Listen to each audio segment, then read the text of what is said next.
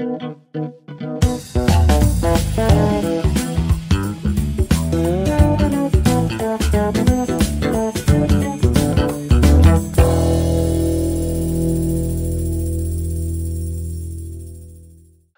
ازيك؟ أخبارك إيه؟ يا رب تكوني بخير.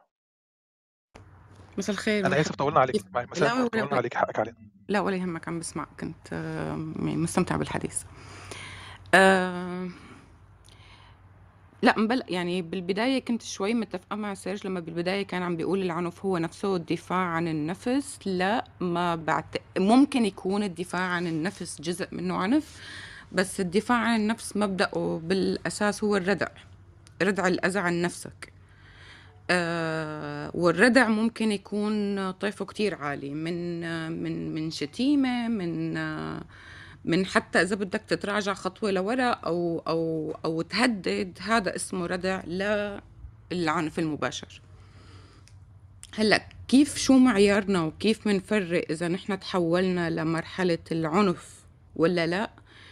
بيعتمد على برأيي بيعتمد على عدة أشياء. أول شيء هذا الشيء شخصي ولا قضية عامة؟ قضية مثلا بلد آه، احتلال ديكتاتورية أو شيء. أو هو شخصي. يعني أنا شخص عم بتعرض لأذى من شخص تاني وعم برد الأذى عني. هون بدي يعني إذا أنا عم بحكي عن عنف شخصي في معيارين أساسيين. المعيار الأول هي ديناميكيات القوة. إذا حدا آه، شاب خليني أقول عمره 18 سنة بنيته آه، الجسمية ضعيفة وبين شخص عنده آه، عنده عنده ماستر بي بمهارات قتالية. فراح تمسخر على الشاب اللي بنيته ضعيفة تمسخر أو تهكم أو تنمر أو دفشه حتى للشخص اللي فهل ممكن ضربه بيكون اسمه آه، دفاع عن نفس أو ردع؟ لا هون هذا عنف عنف مباشر وغير مبرر كمان لأنه ديناميكيات لا الفعل بيساوي ردة الفعل ولا هدفك هون الردع هو هدفك هون العنف المباشر آه هذا المعيار الأول. الثاني هو آه من آه العنف هو آه لمصلحة شخصية أو لمصلحة جمعية. إذا أنا عم فكر في شخص تعدى علي مثلا أنا ما حاطة مثلا ماني حاطة صورتي فراح الشخص راح آه، آه، سرب لي صورتي على الكلب هاوس. وهذا الشيء أنا بالنسبة إلي آه، إنه ما لازم. فأنا لما بروح بسرب صورته كمان فأنا ماني شايفة هذا الع... يعني هذا ال- السلوك هو هدف الردع هو هدفه الانتقام. فأنا هون انتقلت من الدفاع بالظبط. عن النفس بالظبط. بالظبط. بالظبط. بس انت لو بطلت لو سكتي لو سكتي عن حقك ما هو دي برضو ده, ده سؤال مهم. انت لو سكت عن حقك غالبا لا يفهم من ده هو إن أنت بتت... إن أنت ما بتدافعش عن نفسك يعني هو غالبا بيفهم من ده إن أنت ضعيف غالبا بيفهم من ده إنك أنت شخص ضعيف. عنا معطيات. اذا اذا نحن عنا معطيات. هل سكتت أنا أول مرة واستمر التعدي؟ هل اتبعت أساليب تانية؟ هل هددته بإنه أنا ماني شخص ضعيف؟ أنا بعرف رد عن حالي بس أنا ما حابة أستخدم نفس الأساليب السيئة اللي أنت عم تستخدمها. هل هل عملت كل هاي الإجراءات؟ لا معناتها بصفي العنف هون بتسريب الصورة. هو رادع. بالبداية كان عنف.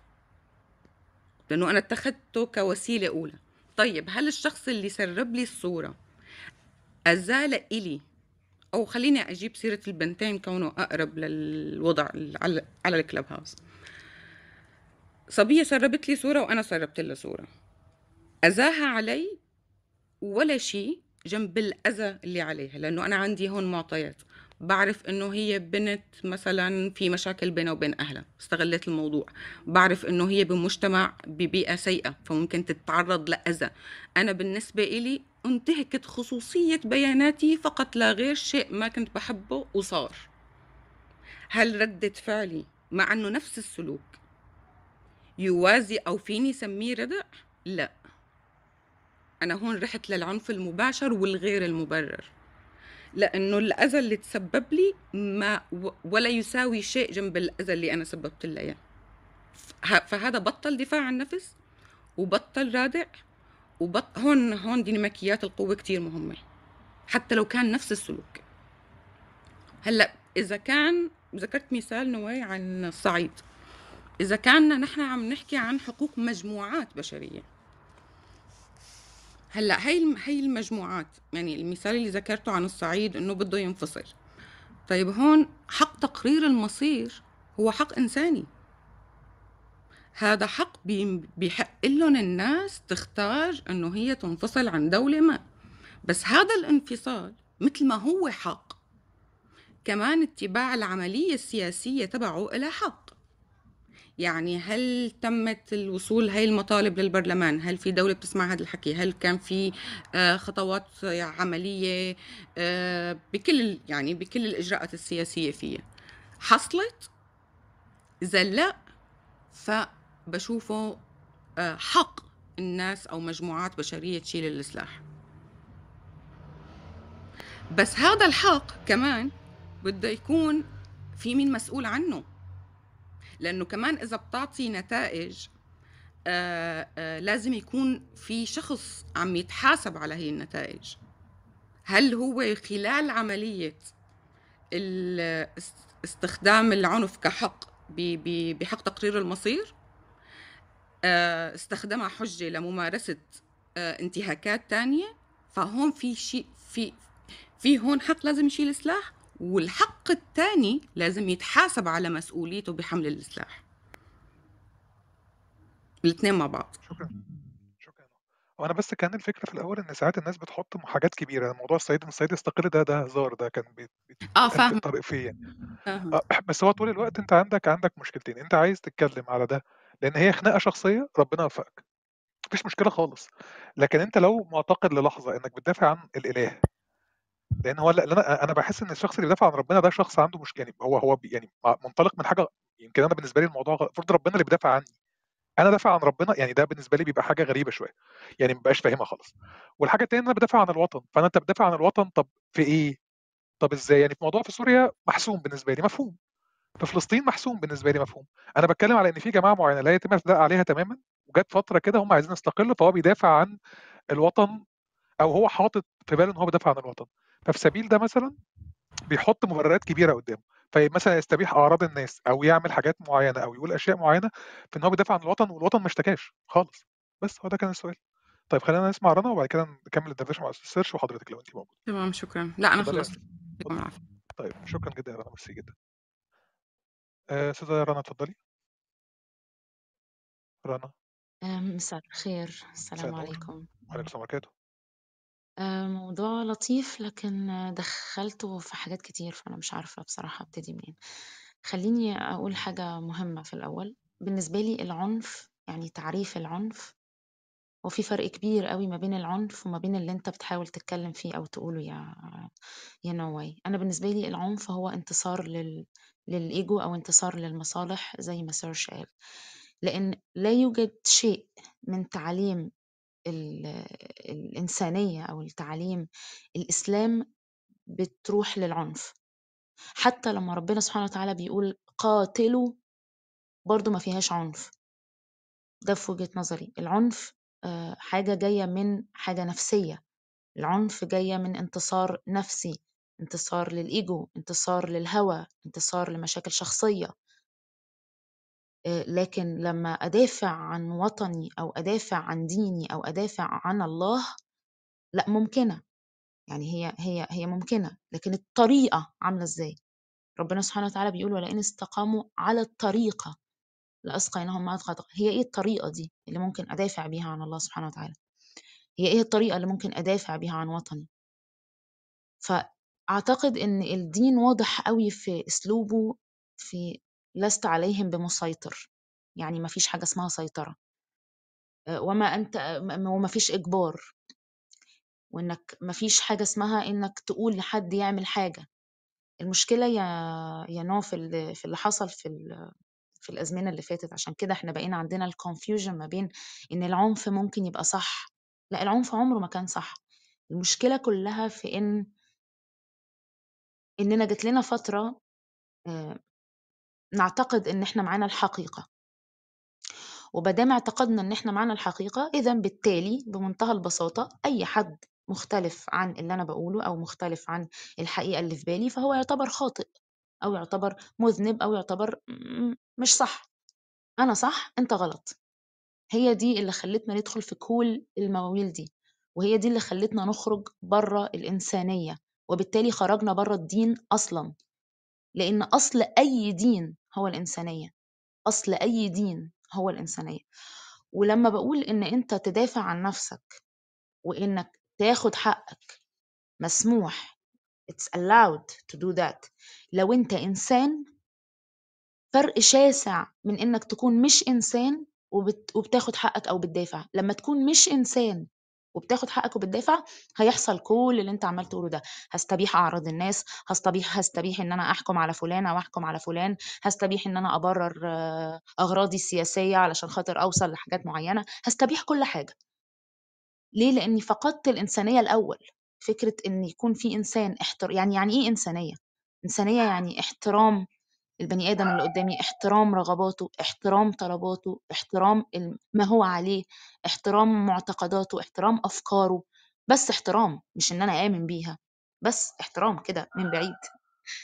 ف ففي يعني في في مستويات إنك قبل ال يعني بين بين العنف وبين الد الدف الدفاع عن النفس فرق كبير أوي، أوي، أوي، أوي، أوي، يعني الدفاع عن النفس ده مطلوب، ربنا بيقول سبحانه وتعالى: "فمن اعتدى عليكم فاعتدوا عليه."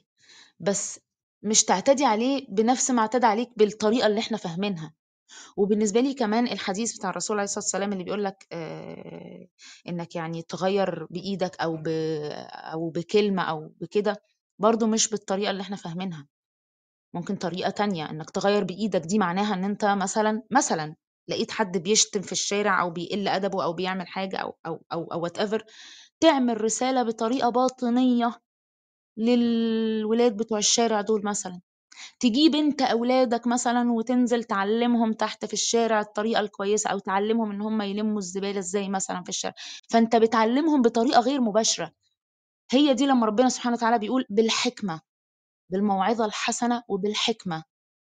هي دي اللي بالنسبة لي إنك تغيّر بإيدك أو تغيّر بلسانك أو تغيّر ببصرك، مش إنك تروح تقول لفلان اعمل كذا يا ابني، ما تسبّش الدين يا ابني، ما إحنا إحنا عندنا أولاد وعندنا وعارفين إن التربية دي بتجيب بال بالعكس على طول، ومع ذلك بنعملها للأسف، يا ابني ما تعملش كذا، يا ابني ما تعملش كذا، بيسمعوها يا ابني يا ابني اعمل كذا، ف ففي طريقة لل لل لل لل للموعظة، وزي ما غالبًا أستاذ سيرش برضه قال إنك تؤمر بالمعروف وتنهي عن المنكر دي دي مرحلة معيّنة، أنت أنت محتاج تكون مؤهَّل ليها أصلًا إنك تعملها، مش أي حد يعملها، مش كل من هَب ودَب يعملها. اللي بيأمر بالمعروف واللي بينهي عن المنكر ده محتاج يكون آآ عنده عنده compassion عنده عنده تعاطف، عنده عنده درجة إنسانية عالية جدًا، عنده درجة إحساس عالية باللي قدّامه. عنده عنده صفات معيّنة من من الحكمة، من الأسلوب اللطيف، من ال من الرحمة، من من القوة برضه والح والحزم في نفس الوقت، فمش أي حد آآ يبقى يب يقدر يقول إن هو يعمل موعظة حسنة والّا ي والّا ينهي عن المعروف والّا يأمر بال. مش مش كل من هَب ودَب. آخ ال آخر نقطة بقى وأهم نقطة فكرة الحفاظ على الدين وال والدفاع عن الدين وال وال وال والحمية ال ال ال العفياجية اللي إحنا بنشوفها دي، دي ما لهاش أي علاقة بالدفاع عن الدين ولا ليها أي علاقة بال بالله سبحانه وتعالى ولا ولا بالدين، أنا بالنسبة لي ربنا سبحانه وتعالى حافظ دينه، يعني الله سبحانه وتعالى قادر يعني إنه يحفظ دينه ومسؤول يعني، ف ففكرة إن أنا أتخانق معاك وأمسك فيك عشان خاطر أنا باحفظ ديني وباحفظ بقى رسول الله وبتاع الكلام ده كله ما هو إلا انتصار للإيجو و أو أو أو ممكن بلاش نقول انتصار للإيجو أوي، ممكن تفريغ طاقة، كبت، مكبوتين، عايزين يطلّعوا غضب، عايزين يطلّعوا طاقة سلبية، عايزين يطلّعوا حاجة كده في وش الناس وخلاص يعني، آآ، هيكون كده. آخر نقطة لمّا قُلنا ال الجهر بالسوء إلا من ظُلم، دي بالنسبة لي أنا إلا من ظُلم علشان ال اللي ظُلم ده اللي ظُلم ده في كائن ظلمه، فالكائن اللي ظلمه ده لو اتساب هيمشي يظلم في ناس كتيرة تانية، فهنا الراجل اللي اتظلم ده عنده مسؤولية مجتمعية، مش فكرة إنه بيدافع عن نفسه علشان خاطر عايز ينتصر للإيجو بتاعه أو خاطر أو خاطر عايز ينتصر لنفسه أو عشان خاطر عايز ينتصر لأمه أو أهله اللي اتشتموا أو whatever لأ في في في أسباب أسمى وأرقى من كده ربنا قال لنا إن إحنا ناخد حقنا عشانها. ربنا ما قالناش إن إحنا ناخد حقنا عشان إحنا أقويا بقى وإحنا تبع حزب الله بقى وإحنا ال الجامدين اللي ع مؤمنين برب لا، لا، لأ مش كده هي القصة. هو ربنا سبحانه وتعالى بيأمرنا إن إحنا ناخد حقوقنا وما نسيبش حقوقنا وندافع عن أنفسنا بقوة وبحزم علشان ما نكبّرش المتوحشين اللي برّه، اللي إحنا عارفين إن هم موجودين everywhere. فالموضوع بيتعمل من مسؤولية يعني طبعًا مش كل الناس بتعمله طبعًا من مسؤولية اجتماعية، وبرضه زي ما السيرش قال مسموح إن أنت تعمله عشان تنتصر لنفسك whatever ما دام عندك إنسانية، عشان كده أنا في الأول قُلت حتّة الإنسانية دي مهمة أوي. لو موجودة هتقدر تدافع عن نفسك علشان خاطر تنتصر لنفسك أو علشان خاطر تنتصر لله سبحانه وتعالى ولمنظومة الخير في الله سبحانه وتعالى كلّها. يا رب أكون اتفهمت يعني، ده بس اللي كنت حبيت أضيفه، شكرًا ليكم. طيب هو أنا شايف دكتور سيرش كان بيرفع إيده، لو أنت حابب تعلّق على حاجة اتفضل. آه لو ممكن يعني لو ممكن آه في طبعًا في اتفضل. دقائق يعني آمم، آآ الأول هو إن إحنا ندافع عن الله سبحانه وتعالى لأ طبعًا. آمم، يعني إن إحنا ندافع عن الله، الله سبحانه وتعالى الغني القوي مطلق القوة مطلق القدرة. لكن في سُنّة اسمها سُنّة التدافع بين الحق والباطل، وأنت إذا تركت الباطل يسود فأنت يعني خلاص يبقى أنت لست من أهل الحق يعني، إذا ك لم تكن من أهل الحق فأنت بلا شك من أهل الباطل. فيعني آآ الآية اللي الله سبحانه وتعالى إن الله يدافع عن الذين آمنوا، آية مش كده؟ في سورة الحج، إن الله يدافع عن الذين آمنوا، إن الله لا يحب كل خوان كفور، بعدها إيه؟ أُذن للذين يقاتلون بأنهم ظلموا، وإن الله على نصرهم لقدير. مين هم؟ الذين أخرجوا من ديارهم بغير حق إلا أن يقولوا ربنا الله ولولا دفع الله الناس بعضهم ببعض لهدمت صوامع وبيع وصلوات ومساجد يذكر فيها اسم الله كثيرا وفي سورة البقرة الله عز وجل يقول ولولا دفع الله الناس بعضهم ببعض لفسدت الأرض فإحنا أصلا موجودين في الدنيا هذه لموضوع هذا الدفع لكن بضوابطه بشروطه الآية الثانية اللي الأخت استخدمتها جزاها الله خير وهي يعني مصيبة في أكثر ما قالت يعني قول الله سبحانه وتعالى في سورة الجن وأن لو استقاموا على الطريقة لأسقيناهم ماء غدقا. بتقول إن هذه هي الطريقة يعني. هو بيكلم مين ربنا سبحانه وتعالى؟ نقرا الآية اللي قبلها الله عز وجل يقول آه وأن منا المسلمون. الجن بيقولوا وأن منا المسلمون ومنا القاسطون. فمن أسلم فأولئك تحروا رشدا. وأما القاسطون فكانوا لجهنم حطبا. مين هم القاسطون؟ الذين حادوا عن الحق الذين انجروا إلى الظلم الذين يجيرون في الحق. هو ده المقسط. مالهم بقى؟ كانوا لجهنم حطب. طيب وأن لو استقاموا على الطريقة يعني كانوا من المسلمين لأسقيناهم ماء غدقا يعني أسقيناهم ماء غدقا هنا؟ يعني الله عز وجل يبارك لهم في أرزاقهم. كما قال الله عز وجل عن أهل الكتاب ولو أنهم أقاموا التوراة والإنجيل وما أنزل إليهم من ربهم لأكلوا من فوقهم ومن تحت أرجلهم. وقال عز وجل ولو أن أهل القرى آمنوا واتقوا لفتحنا عليهم بركات من السماء والأرض. فضيلة هذه الأمة عن غيرها من الأمم هي الأمر بالمعروف والنهي عن المنكر. كنتم خير أمة أخرجت للناس. ليه؟ بيننا وبين الله نسب؟ لا. تأمرون بالمعروف وتنهون عن المنكر وتؤمنون بالله. أخر الإيمان بالله سبحانه وتعالى مع أن الإيمان بالله أفضل ولا يقبل أمر بالمعروف والنهي عن المنكر إلا بالإيمان بالله. لكن لأن هذه الميزة في هذه الأمة الأمر بالمعروف والنهي عن المنكر فقدمها. طيب هل لكل الناس يأمروا؟ أيوة نعم أنا قلت أن كل الناس يأمروا لكن فيما يعلمون فيما يعلمون يعني أنا مثلا لو أنا حافظ الفاتحة بس في أكتر من كده أقل شيء ولقيت واحد بيغلط في الفاتحة أقول له أنت غلطت فيها الآية كذا مكان كذا. ما تقولش إيه؟ ما تقولش إيه؟ الحمد لله رب العالمين وتسكن رب ربي العالمين وتكسرها مثلا أوضح له مثلا. طيب الأمر باليد يا أختنا الأمر باليد ده اللي هو التغيير باليد ممكن يحصل في صور كتير. لو أنا مثلا لقيت واحد بيسرق واحد أنا ممكن أمنع هذه السرقة واحد بيضرب واحد أو ما أدخل غصب عني أمنع بإيدي أغيره بيدي. واحد والعياذ بالله بيغتصب امرأة ها؟ أتدخل. أمنع هذا ولا استنى لغاية الحكومة ما تيجي وأعمل؟ لا قدر واحد هيقتل واحد بيغتصب واحد بيفعل بيجرح واحد أتدخل. فهنا التغيير باليد مهم. لكن لو واحد مثلا بيشتم مثلا بيسب الدين أخش أضربه؟ ليه؟ ما هو إيه الداعي يعني؟ ما هو أنا يكفي فقط نقول له يا فلان خاف ربنا يا أخي؟ أنت بتسب ربك ليه؟ اتق الله. بس خلاص انتهينا. أدي الموضوع. فهذا بس تعقيب بسيط آه، للأخت لكن كل ما قالت تقريبا كان ممتاز يعني. نكمل بس الدور شوية وبعد كده لو سمر رنا سوري لو عايز عليا كمان شوية ممكن بس شوية أحمد إزيك؟ اتفضل. أحمد؟ طيب درش. عامل قلق في الشات درش أنت. اتفضل. السلام عليكم ورحمة الله وبركاته. وعليكم السلام ورحمة الله. بعيد يا أحمد. آه، حياك الله وياك طب كده كويس؟ بعيد قوي مسموع؟ آه كده كويس. مسموع؟ اتفضل. آه اتفضل. طب كده تمام كده؟ هو كده تمام أكتر من اللازم بس أوكي. بين العنف والدفاع عن النفس. طب تمام اتفضل. خلاص أنا هظبط الصوت وهرجع تاني إن شاء الله. خلاص خد الأستاذ درش طيب هظبط خلاص الصوت وارجع. نسمع درش. اتفضل درش.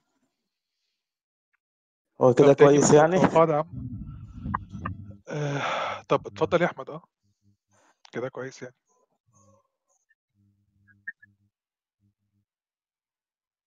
طب يا طيب أحمد إيه رأيك موضوع ظبطه عند بعد الباب شوية؟ يا أحمد مش كده ولا عند الباب يا ابني. طب يا أحمد يعني شوية كده وأرجع خلينا نسمع درش وبعد كده نرجع لك أوكي؟ بحيث تكون ظبطت طب الصوت. كده كويس تمام؟ تمام كويس كده؟ كده كويس يا سيدي. آه اتفضل. السلام عليكم حياكم الله. اتفضل. فيكم عليكم السلام ورحمة الله. وبركاته آه، بين العنف والدفاع عن النفس.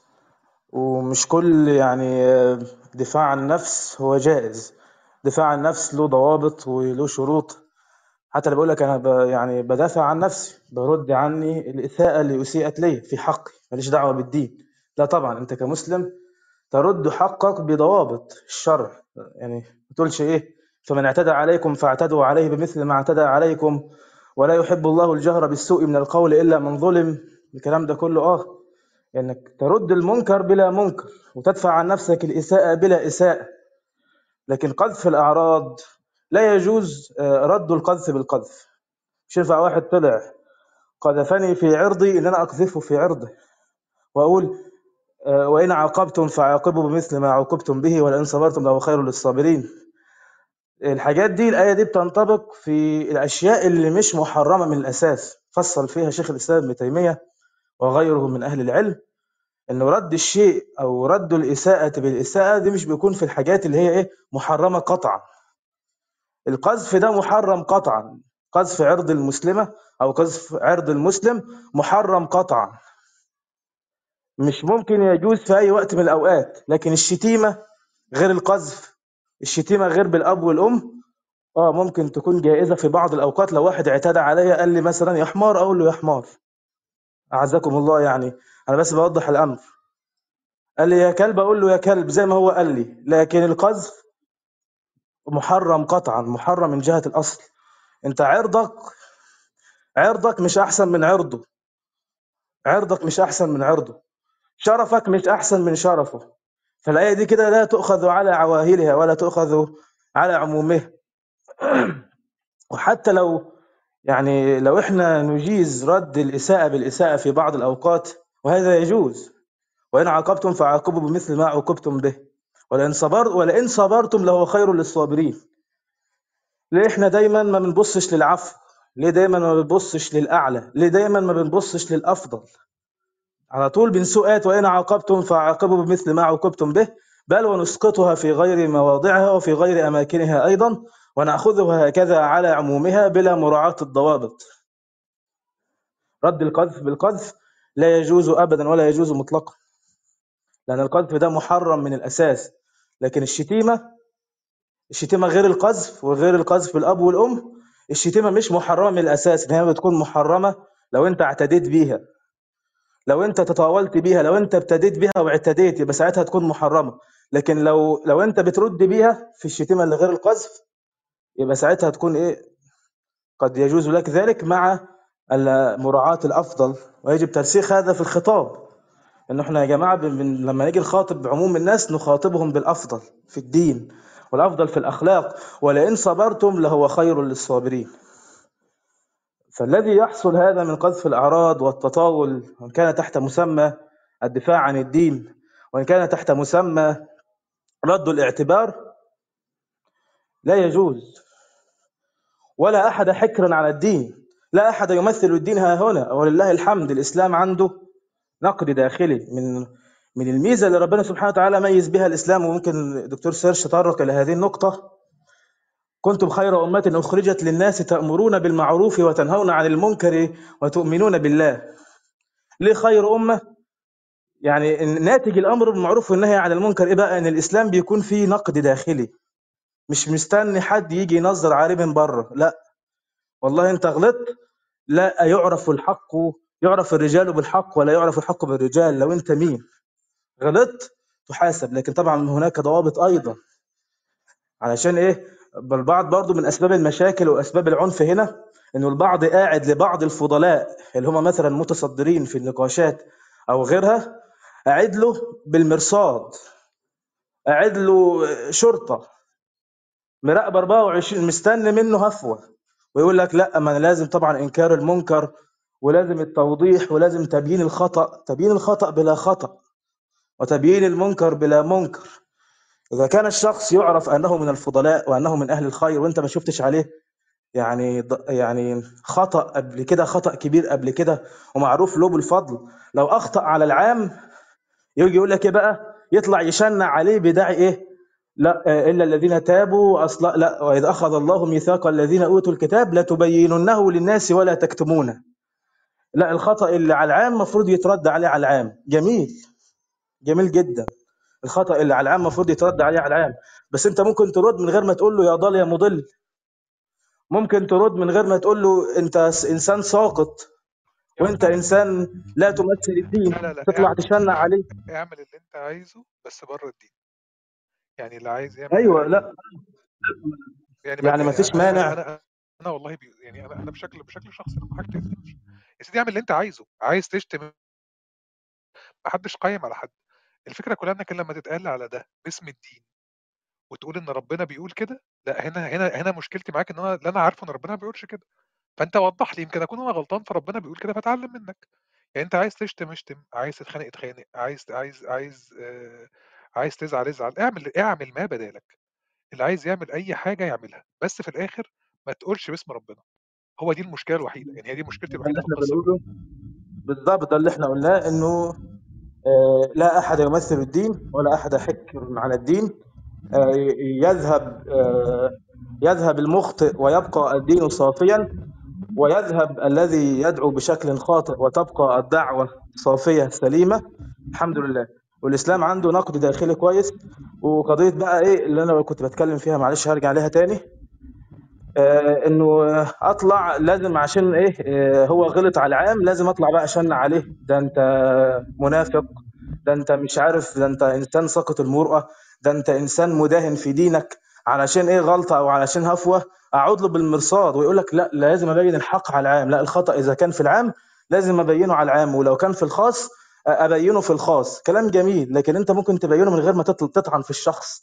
ممكن تبينه ممكن تدخل للشخص دوت إذا كان من أهل الفضل وإذا كان من أهل الخير تدخل جوه على الشات تذكره يا فلان يا فلان إن أنا عارفك إن أنت على خير بس دوت والله الأمر دوت كذا كذا كذا وده غلط.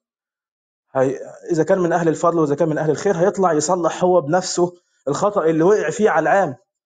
لكن مش مش لازم التشنيع مش لازم أقول يا فلان قاعد للناس بالمرصاد طبعا فاللي فاللي بيحصل والكلام ده كله طبعا يعني الدين بريء من من قذف الأعراض وهم بيدخلوا يعني يعني في في كتير بيدخل يلاقي حكم إيه إنه والله الكافر آه، المتطاول ال- المزدري المتطاول ده ملوش عرض فبالتالي ده هو فعلا ملوش عرض فعلا لأنه متطاول إحنا ضد العنف ضد العنف وهو لما تطاول على النبي وازدرى الدين ثانية ثانية ثانية.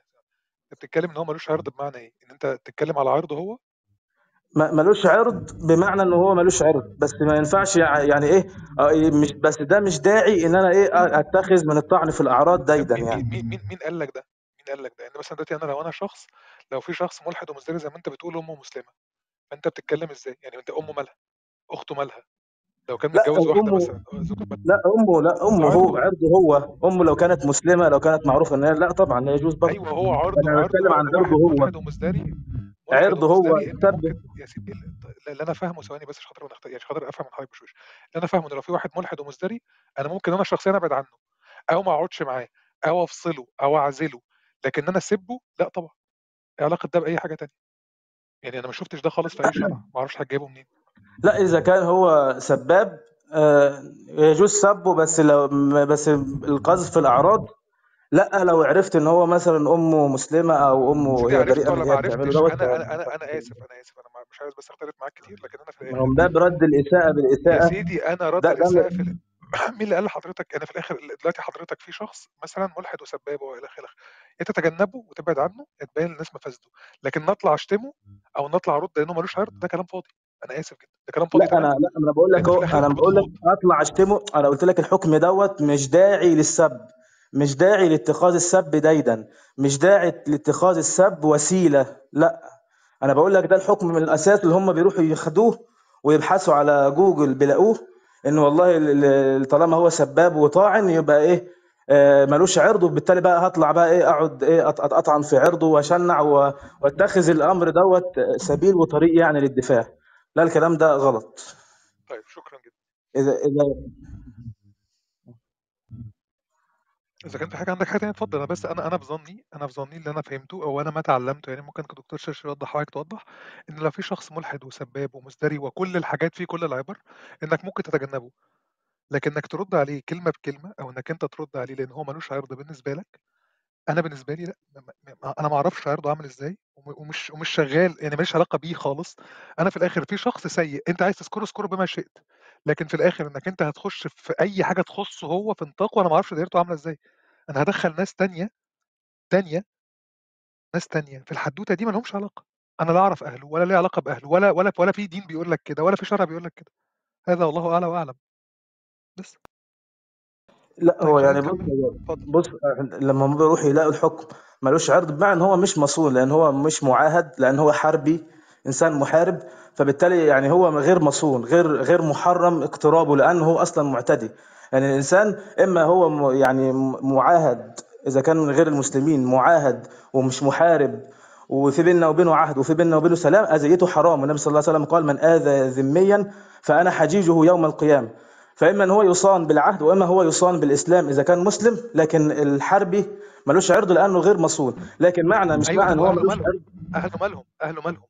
هو العرض ده بالنسبة لي أنا آسف بس يمكن أنا أنا أنا عشان خاطر جاي من الصعيد شوية فدماغي مقفلة. اللي فاهمه بالعرض ده اللي هو الزوجة والأبناء وال... والست يعني س- سيداته لا ده عرضه. عرضه هو عرضه هو عرضه هو عرضه يعني عرض هو. هو؟ يعني تقول إن هو إيه مثلا؟ تقول إن هو إيه مش ف... يعني أنا مش ف... بجد أنا مش فاهمها فعشان كده بخرج منها خالص أنا ماليش دعوة بيه. يعني ده ده أنا... يعني ممكن تصحح لي بعد شوية. أنا فعلا ممكن مش فاهم. يعني يعني ممكن يعني من حيث الحكم من حيث الأصل بغض النظر عن اللي بيتخذ ده ديدا آه ممكن اسبه في بعض الوقت. ونص على ذلك كثير من العلماء بل وكثير من العلماء اعتبر أن هذا قد يكون من المصلحة في بعض الأوقات. كشيخ الإسلام ابن القيم وغيره شيخ الإسلام ابن تيمية وغيره. اعتبروا إن السب قد يكون وسيلة من وسائل الرد في بعض الوقت لكن بضوابط برضه ومش مش معنى كده إن أنا أتخذ الموضوع دوت ديدا لا أنا إذا كان معتدي أنا بتكلم إذا كان معتدي. طيب أنا لكن أنا طبعا إذا كان أنا كشخص أنا كشخص أنا كشخص أنا اللي أنا اتعلمته يمكن أنا مختلف مع حضرتك أنا لو في حد بيعمل حاجة زي كده هتجاهل القصة كلها. يعني أنا بتكلم عن طريقتي أنا وأنا غير آثم في ده. خلاص آه يعني في الآخر بقى أنا غير آثم آه برضه. لا مش صح واجب عليك. أنا غير آثم في ده. طبعا طبعا مش واجب عليك. مين اللي قال إن هي واجب؟ هم بيوجبوها هم بيوجبوها أو بيخلوها هي الأصل وهي الأساس إن أنا أقعد أطعن كده و... وأتخذ من السب ديدا وأقعد كل يوم يعني أجيب أفتح قاموس شتايم بداعي إن هو ملوش عرض وبداعي إن أنا بدافع عن الدين. لا طبعا. ولو الإنسان ما ردش أو الإنسان لو أنت حتى عارف إن أنت لو تطاولت عليه هيتسبب هو إن أنت هو يتطاول على الدين ولا تسبوا الذين يدعون من دون الله فيسبوا الله عدوا بغير علم. ما ينفعش اتطاول على حد غير مسلم حتى لو كان التطاول في شخصه. وأنا عارف إنه في الموقف دوت هيؤدي إن أنا لما أتطاول عليه إن هو هيتطاول على الدين ويسب الدين ويسب الله سبحانه وتعالى. فعند ذلك لا يجوز. ولو حد هو مش عايز يعمل كده هو بينقى عنه لكن هم المهم إن هو ما يشاركوش. المهم يقول هو ينكر المنكر دوت أو ينكر سب النبي بقلبه أو ينكر سب النبي حاضر أو ينكر سب النبي بحاله إن هو مثلا لما يكون في مكان بيسب فيه الله ورسوله إن هو يخرج من المكان على الأقل أو يحاول إن هو ينكر. لكن السب دوت مش معنى إن هو قال إن هو ممكن يجوز في بعض الوقت إن أنا إيه لازم أعمله وإن هو الكلام ده كله وإن هو ما فيهوش ضوابط كده وإن هو المفروض يعني لو حد عمله واتخذه ديدا يبقى هو كده إيه مش غلطان. بس طيب خلينا برضو ممكن ندردش ممكن ندردش قبل الدرس بس ممكن يا دكتور سيرش افتح المايك كده عايز أسألك على سؤالين وبرضه صل- صلح لي يعني. اللي أنا فاهمه برضه حضرتك موجود؟ ما أعرفش أنت موجود ولا لأ. ولو في حد من الناس الافاضل اللي تحت وأنا أنا والله شوية اطلع الناس تاني حاضر. بس مش هطول كتير. دكتور سيرش أنت موجود؟ طيب لما دكتور سيرش يرجع ويكون متاح. بس أنا اللي اتعلمته يمكن مختلف شوية أنا اتعلمته ان لما يكون حاضر. ما أنا عمال ما أنا في مشكلة عندي في البتاع خلينا أخرج وأخش ولا مش عارف. ثانية واحدة. أه... اللي أنا اتعلمته إن لما يكون في حد بيسب إن أنت رد السب عليه غالبا غالبا هيفط... لو في حد بيسب الله ورسوله وأنا وقفته غالبا هيسب الله ورسوله تاني وتالت ورابع وخامس وسادس وسابع الأفضل إن أنا ما ما أخشش في الحدوته دي ده رأيي أنا. بس أنت بتتكلم على حاجة تانية أباحوها ما, ما, ما عنديش عنها فكرة. الله اعلى واعلم اتفضل يا درش حلوة الصورة. حبيبي يا عفوا. حبيبي يا صباح الخير أو مساء الخير على حسب التوقيت.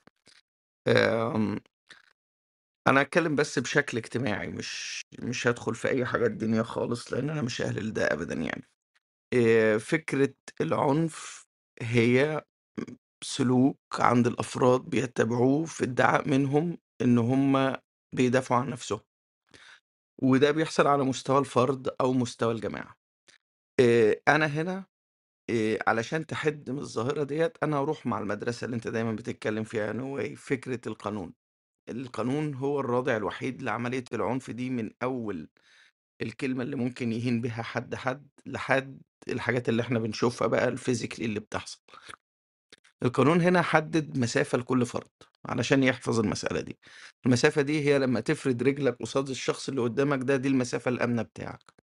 أي حد بيتخطى المسافة دي أنت من حقك تاخد أي رد فعل ولا تحاسب عليه تماما لأنه هو اللي دخل في مسافتك.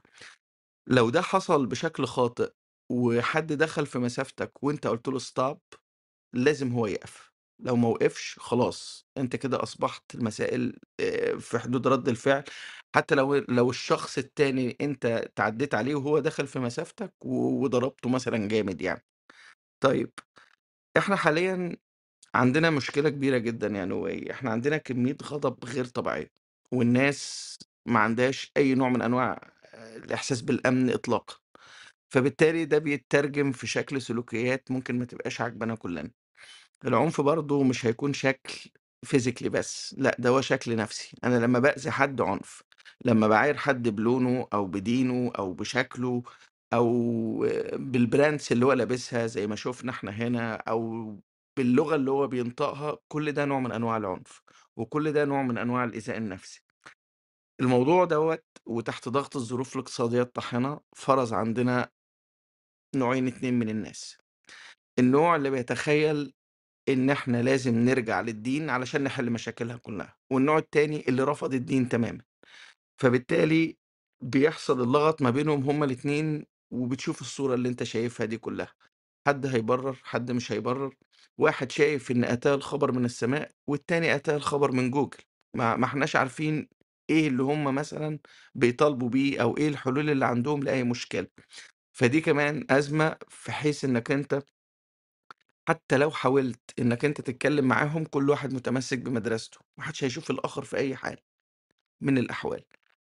آمم، ما عنديش أي إضافات كتير في الموضوع حقيقي، لإن أنا متأكد إن الناس ملّته وعايز أنزل بسرعة anyway عشان أنت شايف الشات مقفول عليّا إزاي ف لا لا لا لا ينزل آه. فين ينزل آه. فين يا أستاذ نوي ثواني يا نون لأ ثواني ثواني يا أستاذة نون إيه اللي حصل طيب؟ هو هو بس ال- على موضوع ال blockات المنصة دي مفيش حد فيها بينزل هو عامل blockات أنا عامل blockات لناس كتيرة جدا جدا جدا ما بفكش بلوكات ما بنزلش تحت فالواحد ما يطلبش حاجة من الناس ويعملها بشكل عار يعني ده شيء مش لطيف اللي عايز يطلع بيطلع خلاص مداخلته وبعدين خلاص بينزل. لكن هو يفك block أو حاجة أنا آسف جدا. ماليش ماليش علاقة يعني. اللي عايز يقعد أهلا وسهلا بيه وأنا باطبّق ده على نفسي، فما أقدرش أطبّق حاجة على نفسي وأمنعها عن الناس، أنا عامل بلوكات كتير ما بافُكّهاش، ما بانزلش تحت، بامشي، فمن حق برضه الناس اللي تيجي هنا عندي في المنصة اللي حابب إن هو يفضل موجود فوق ويخلّص مداخلته وينزل أهلًا وسهلًا، لكن مش هاطلب منه إن هو يفُك block أبدًا، وده ضايقني، والكلمة دي عاجباني، ضايقني. اتفضلي يا نونو. أنا مش عارفة بصراحة يعني أنا متوقّفة عند مداخلة أستاذ أحمد وأستاذ درش الاتنين، و وه والله العظيم يا أستاذ نوي حاسة إحساس غريب جدًا. طب أست معلش أنا م ممكن بس أوجّه سؤال لأستاذ درش، هو حضرتك جِبت تعريف العنف ده منين؟ لإن حضرتك قُلت تعريف العنف ده اللي ده العنف يا فندم. آه، آه، اللي هو وبيُسمى بين قوسين دفاع عن النفس، يعني أنت عرّفت العنف إن هو بيتقال إن هو دفاع عن النفس، صح؟ تحت تأثير أي حالة غضب الإنسان حاسس بيها ممكن أيوه. يعتبر أي تصرُّف منّه نوع من أنواع الدفاع عن النفس، ممكن يكون آه، مأذي يعني لو نفسيًا. واحد آه، يعني لو واحد جاي يقتلك فأنت صدّيته مثلًا، ده أيوه هيبقى ما ما عنف؟ د بُصّي، آآ لو حد جاي يقتلني ممكن يكون في 3.000.000 reason لده، ممكن يكون عارفني أو ممكن يكون مش عارفني، كل ده بيخُش تحت طائفة العنف. أيوه، أيوه، لأ هو تعريف العنف حاجة واحدة، ده ده إمم. ده مشكلة تمام، بتحدث نتيجة استخدام القوة والعنف البدني عن قصد، سواء للتهديد أو أو للإيذاء الفعلي ضد ضد النفس أو شخص أو مجموعة أو ده الجنائي مجتمع. يا فندم مش الاجتماعي. آه، وإيه العنف الاجتماعي؟ ما أنا لسه قايل لحضرتك عليه. آآ إن هو م إن هو بين قوسين دفاع عن النفس؟ could be at certain points آه، دفاع عن النفس، ممكن يكون قرفان من المجتمع كلّه، ممكن يكون مأذي نفسيًا، ممكن يكون إمم. ممكن يكون أي حاجة. آه، ب طيب ما عنده مشكلة يعني، م أصل آه، ما الدفاع هو عن ده اللي النفس أنا ده باقوله، هو أصل مقارنة الدفاع في عن النفس دماغه بالعنف يا أيوه نونو ثواني بس، مقارنة لأ الدفاع مش عن النفس أوكي، بالعنف أنتِ حطيتيني خلاص في القالب ده فمش هاقدر أقاومه، اتفضلي كمّلي خلاص. لأ، مقارنة الدفاع عن النفس بالعنف ده رعب، لإن هن هنعتبر مثلًا آآ الفلسطينيين ناس عنيفة، أنا ما اتكلمتش عن عنف. المقاومة خالص، أنا فسّرت لِك شكل اجتماعي معيّن بيحصل، قُلت لِك إن ممكن واحد يكون حاسس إنه مش واخد حقّه، قرفان في شغله، آآ عليه ديون، أيوه، ده عنده آآ مشكلة، إيه كل دخل ده ما هو واحد ده عليه. بيدافع عن نفسه، ف فاهم حاجة؟ بيدافع. هو هو هو اتكلم على نقطتين منفصلتين أنتِ دمجتيهم مع بعض، هو بيتكلم على أول نقطة على حاجة ليها علاقة بإن أنت لمّا تيجي ترد عن حاجة معيّنة ممكن ده يتحول لعنف، ده ليه مبرره، اللي أنتِ بتتكلمي عليه هو المقاومة المسلحة الخاصة بالشعوب وتقرير مصيرها دي حاجة تانية خالص. إمم. دول حاجتين مخت م هو مختلفتين تمامًا، هو بيتكلموا على أحمد الصوت عندك الصوت عندك بشع، الصوت عندك بشع، مش عارف أنت بتعمل الصوت عشان عندك بشع فعلًا. أنت فاتح المايك. ممكن بس. آآ صوتي واضح ط طيب؟ واضح آه، اتفضل. هو ممكن يكون يقصد ال العنف بالمعنى الإيجابي، إن هو من حيث تفسير الفاعل، إن هو مثلًا حتى لو اعتديت على حد بيعتدي عليَّ ده عنف، بس عنف بالمعنى الإيجابي مش عنف بالمعنى السلبي، لأن هو طبعًا لفظ العنف لمّا إحنا بنيجي نقولها كده بنقصد بيها طبعًا معنى سلبي، إن هو شخص عنيف، شخص متعدي، شخص متطاول، آآ شخص ظالم، لكن ليها معنى إيجابي من حيث الفعل هو آه عنف آه، إن أنا تطاولت على حد، بس لكن لمّا تطاولت على حد تطاول عليَّ أو اعتديت على حد اعتدى عليَّ ده مش مش عنف بالمعنى السلبي، أعتقد ممكن يكون دوّة هو ال حل لا يا. أستاذ، أنا أنا كلامي كان واضح جدًا، أنا قُلت إن تعريف العنف الاجتماعي هي مجموعة سلوكيات بيكتسبها الأفراد بشكل مقصود أو غير مقصود بتسبب ممكن إيذاء نفسي أو جسدي لأي حد. الشخص اللي بيبقى عنده issues ممكن يكون معتبر ده نوع من أنواع الحق في الانتقام من المجتمع. تمام، الشخص الطبيعي خلاص هو ده أكيد في سبب، هو X مش هيضرب Y for no reason، يعني أنت لمّا بتكلم 911 وتقول لهم في واحد معدّي في الشارع ضربني، هنا بيسألوا مجموعة أسئلة. بيقول له: "أنت تعرفه؟ عملت حاجة عشان يضربك؟" بيقول لهم: "أبدًا، أنا كنت ماشي وخلاص." صدّقني الدنيا بتتقلب، لإن هم يخافوا جدًا من الحتّة دي. أنت عارف لو يعرفوا وضربوا يقول له: "طب أنت عملت إيه خلّيته يضربك؟" وهيقعد يقرفه شوية عشان ما يضطرش يبعت 2 ضباط يضيّعوا بنزين على حاجة ممكن تكون تافهة.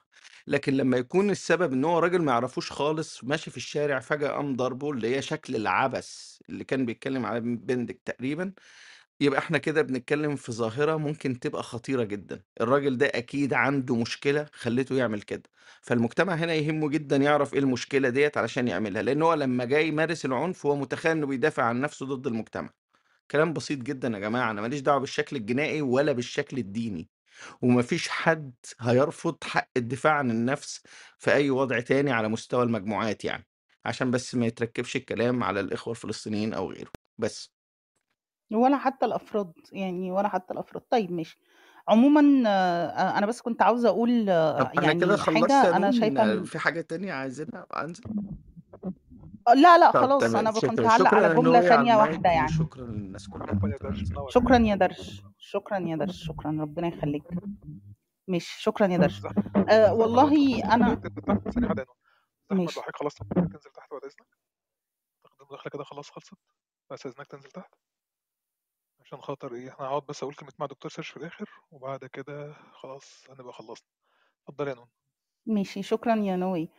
آه والله أنا أنا شايفة إن إحنا ما عندناش آه آه، جزء كده اللي هو آه، من ضربك يعني طبعا مش إسقاط على أي حاجة بس إحنا م- ما فيش حاجة اسمها بيضربنا بن- بنسامحه كده وخلاص ونسيبه وبتاع. لأ يعني في حق الدفاع عن النفس. أنا ما أعرفش بصراحة هل الدفاع عن النفس ممكن يبقى عنيف؟ آه ممكن يبقى عنيف.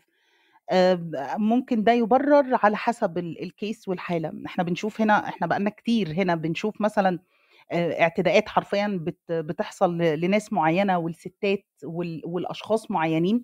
وبنبقى ساكتين عليها بنفوق وبنحس بإن في مشكلة إمتى؟ لما بيكون رد الفعل وصل أقصاه أو وصل لمرحلة إيه ده إيه ده ما رد الفعل ده عنيف قوي أو أو رد الفعل ده ما لا لا ما يصحش ساعتها بننتبه. يعني إحنا دايما بننتبه وقت رد الفعل ما بننتبهش ابدا وقت الفعل نفسه. آه، في ضوابط آه في ضوابط. أنا ما أعرفش أستاذ أحمد سرحان جاب الحاجات اللي هو بيقولها دي منين بس اللي أعرفه إن الرسول صلى الله عليه وسلم يعني بيقول إن المسلم ما كان المسلم شتام ولا لعان ولا فاحش ولا بذيء فانا ما أعرفش بصراحة موضوع جواز إن المسلمين يشتموا آه، دي دي كانت فين بصراحة آه، أو في أي سياق أو بأي شكل لأ يعني ما ما أعتقدش تماما. مش عشان إحنا كمسلمين بنعمل ده فهنبرره يعني. إحنا ما عندناش ال ال ال الخوض في في عرض الأمهات أو في الأعراض عموما آه، عيب أو غلط. إحنا عندنا كبيرة يعني الموضوع آه، ليه ضوابط. يعني حتى الدفاع عن النفس عندنا ليه ضوابط. الجملة الأخيرة بس اللي أنا عايزة أقولها واللي درش أخفق فيها جدا بصراحة إن هو ساوى ما بين خبر السماء وجوجل. يعني جملة ما, ما توقعهاش بصراحة. يعني ما أنا آسفة جدا بس الجملة بذاتها طبعا سطحية جدا. لأن هو ما يعني قالش كده هو ما قالش كده. هو ما قالش كده. هو. قال إن في ناس مرجعيتها الكتاب لا في ناس بتقول إن هي جايبة ده من خبر السماء والتانيين بيقولوا لأ جوجل. فاصلا في مشكلة. يعني أنا برضو الاثنين اتحطوا قصاد بعض يا نوي. أنا مش عارفة بت- بتقول إيه. ما الاثنين اتحطوا قصاد بعض فبقت يا مقارنه ستي مش لا أنا مقارنة. قلت إن لا إله إلا الله. أنت لا عايز ما أنا شكلك معلش يا ما أنت ما أنت عمالة تودي ع... طب مش الروم فين التودية؟ تمام. ده أنا قلت درش. دي تودية ده طيب أنا قلت تمام درش. تمام تمام. هو الموضوع أنا بحاول أتكلم لغة الكلاب هاوس والله. أنا قلت لك إن في ناس نصبت نفسها وكأن جالهم الخبر من السماء وناس قصادهم رفضوا الليلة كلها وقرروا إن يجي لهم الخبر من جوجل. والصراع ما بينهم هما الاتنين هو اللي بيؤدي للشكل اللي إحنا شايفينه ده اللي هو أبسط أبسط حاجة الإيذاء النفسي اللي إحنا ممكن نشوفه هنا على الكلاب هاوس إن ده هيتهم ده بالكفر وده هيتهم ده بالجهل وساعتها مش هنخلص والاتنين تهمتين في منتهى الخطورة. يعني اوعى تفتكر برضو إن حضرتك لو أنت راجل من الليبرال أو اللادينيين لو جيت اتهمت حد أو فضلت تجهله أو تقل منه ده هيعدي كده مرور الكرام. كان في قصة لكاتب مشهور جدا وأعتقد إن هي اتعملت عندنا في في مصر سهرة تلفزيونية كانت ل... آم، أعتقد آه، فريدريك دونمات أو دورنمات هو راجل سويسري كان عامل حاجة اسمها ليلة القتل الأبيض. إن أنت لو قعدت تحاصري حد بأخبار سيئة وقعدت دايما إنك أنت تقل منه أو تتعمدي إيذائه ده ممكن يؤدي لموته. تمام؟ وهي سهرة تقريبا عملها يسري الجندي لو حد عايز يشوفها هي على اليوتيوب دي حاجة يعني من الحاجات اللي تثبت الموضوع ده. فما فيش هنا درجة أقل من درجة في عملية الإيذاء النفسي. لكن أنا ما قلتش أو سويت ما بين الاتنين. أنا قلت لك هو الوضع تاني بالشكل ده. واحد منصب نفسه باسم السماء والتاني منصب نفسه باسم العلم. اللهم إني استخدمت جوجل مكان العلم. الاتنين ما يفرقوش كتير قوي عند هذه الفئة يعني. بس خلاص أنا ما يعني أنا هسكت ه- هشوفك في طيب social يا بصي درش تحت لا تحت لا تحت في حد اسمه صياد ممكن تعملي follow عايز يحل ممكن تاخديه. في عامل هم عاملاه له عاملين لبعض عاملين لبعض في. آه، آه، بي. بيروحوا حوار مجتمعي وهو و Exodus بيعملوا حاجات ليها علاقة بالحوار المجتمعي، ممكن تاخدوه وتحلوا هناك يعني عايزة. أيوه بي باشوفه باشوفه رايح كل يوم بيفتح room جنبه معاه بنزين وعود كبريت، باشوفه، طيب باشوفه فعلًا، بياخد جيركن طيب بنزين. طيب شكرًا، شكرًا يا نوي، أنا هانزّل أنا هانزّل شكرًا، نفسي، شكرًا. شكرًا على. فكرة دكتور سيرش رفع إيده أهو. شُفته آه، شُفته. عشان التأصيل بتاع الشتايم ده عايزين نسمع يعني. طيب شكرًا جدًا. طيب ماشي آآ خلّينا كده نسمع بونجور. اتفضلي بس يا زنزونة ممكن ممكن سيرش يوضّح الأول موضوع التأصيل والّا تحبي أنتِ تاخدي مداخلتِك وتنزلي لا، لا، ما؟ ما عندي مشكلة، إذا حابب يوضّح، يوضّح، بالعكس. اتفضل دكتور سيرش،. لا والله مش توضيح ولا حاجة، دي حاجة بسيطة خالص يعني. اللي يسمع يا جماعة الخير قول الله سبحانه وتعالى: "وقولوا للناس حسنًا." وقولوا للناس حسنًا، ماذا يفهم من قول الله سبحانه وتعالى؟ اللي يسمع قول النبي عليه الصلاة والسلام: "ليس المؤمن بالطاعان ولا اللعان ولا الفاحش ولا البذيء." ماذا يفهم من هذا؟ اللي يسمع حديث لما أتى قوم من اليهود إلى النبي صلى الله عليه وسلم ودخلوا عليه وقالوا: "السام عليك يا أبا القاسم." السام عليك السام الموت. فقال النبي صلى الله عليه وسلم: "وعليكم." وعليكم. فقالت عائشة رضي الله عنها: "وعليكم السام والذام." وفي رواية أخرى دخل رجل على النبي صلى الله عليه وسلم من اليهود على النبي صلى الله عليه وسلم فقال: "السام عليك." فقالت عائشة رضي الله عنها: "بل السام عليكم وغضب وغضب الله إخواني القردة والخنازير أتحيون رسول الله صلى الله عليه وسلم بلم لم يحييه به الله؟" فالنبي صلى الله عليه وسلم قال لعائشة: "مه مه اسكتي يعني. إن الله لا يحب الفحش من القول ولا التفحش." قال قولا أو قالوا قولا فرددنا عليهم فلم يضرنا شيء ولزمهم إلى يوم القيامة. كان النبي عليه الصلاة والسلام فكرة في منتهى يعني الانتباه والملاحظة. عرف اليهود إن النبي عليه الصلاة والسلام لما يعطس يقول الحمد لله. وأمر الناس إن هم لما يعطسوا يقول الحمد لله. والمسلم إذا سمع الحمد لله يقول يرحمك الله فدخلوا على النبي عليه الصلاة والسلام. وعطسوا وحمدوا الله عشان يقول لهم يرحمكم الله فما قال لهم يرحمكم الله قال بل يهديكم الله ويصلح بالكم اذا هذا هو الانضباط. ليس المؤمن باللعان ولا الفاحش ولا البذيء وقولوا للناس حسنا ماذا يفهم منها؟ طيب هل يجوز إن أنا أقول مثلا لرجل مثلا سبني أقول له مثلا يا فاسق مثلا؟ أنت فاسق؟ آه يجوز. ذكر ذلك أهل العلم مثل ما ذكر الصنعاني وغيره تقول لكن يعني إيه أنت بتقول له يا فاسق؟ ليس عشان أنت بترد شتيمه لا أنت بتبين إنه قد فسق يعني قد خرج من الدين. طب في غيبته ممكن تقول؟ آه في غيبته ممكن تقول إن هو هذا فاسق سبني هذا فاسق. ليه؟ ليه؟ لتأصيل مثلا معنى شرعي. لعل يكون ما زعلتش اختنا نون يعني. والله يعني أتمنى تكون زعلتها. اتفضلي يا أستاذ زنزون أنا صراحة ماني فاتي أحكي تأصيل لا ديني ولا شي رح أعرف شوي بدي فوت شوي بقصص الاجتماعية. من وقتها بنكون أولاد صغار طبعا آه، في فرق كتير لحظة فرق كتير بين العنف والدفاع عن النفس بس لنعرف العنف عنف تصرف سلبي بكل ما تحمله الكلمة من معنى لأنه ما بيكون نابع إنه حدا آه، ضربك أو شتمك.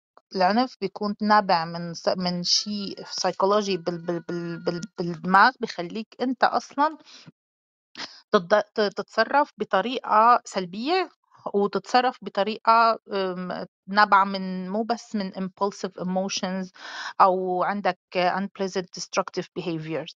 أه، كل هدول بي بي بي بي بيأدوا طبعا عم أحكي من ناحية نفسية بيأدوا لشيء اسمه physical force أو violence لأ بيأدي إلك إنك تأذي غيرك وت- وتجرح غيرك أو تقتل بي- بيوصل لدرجات القتل.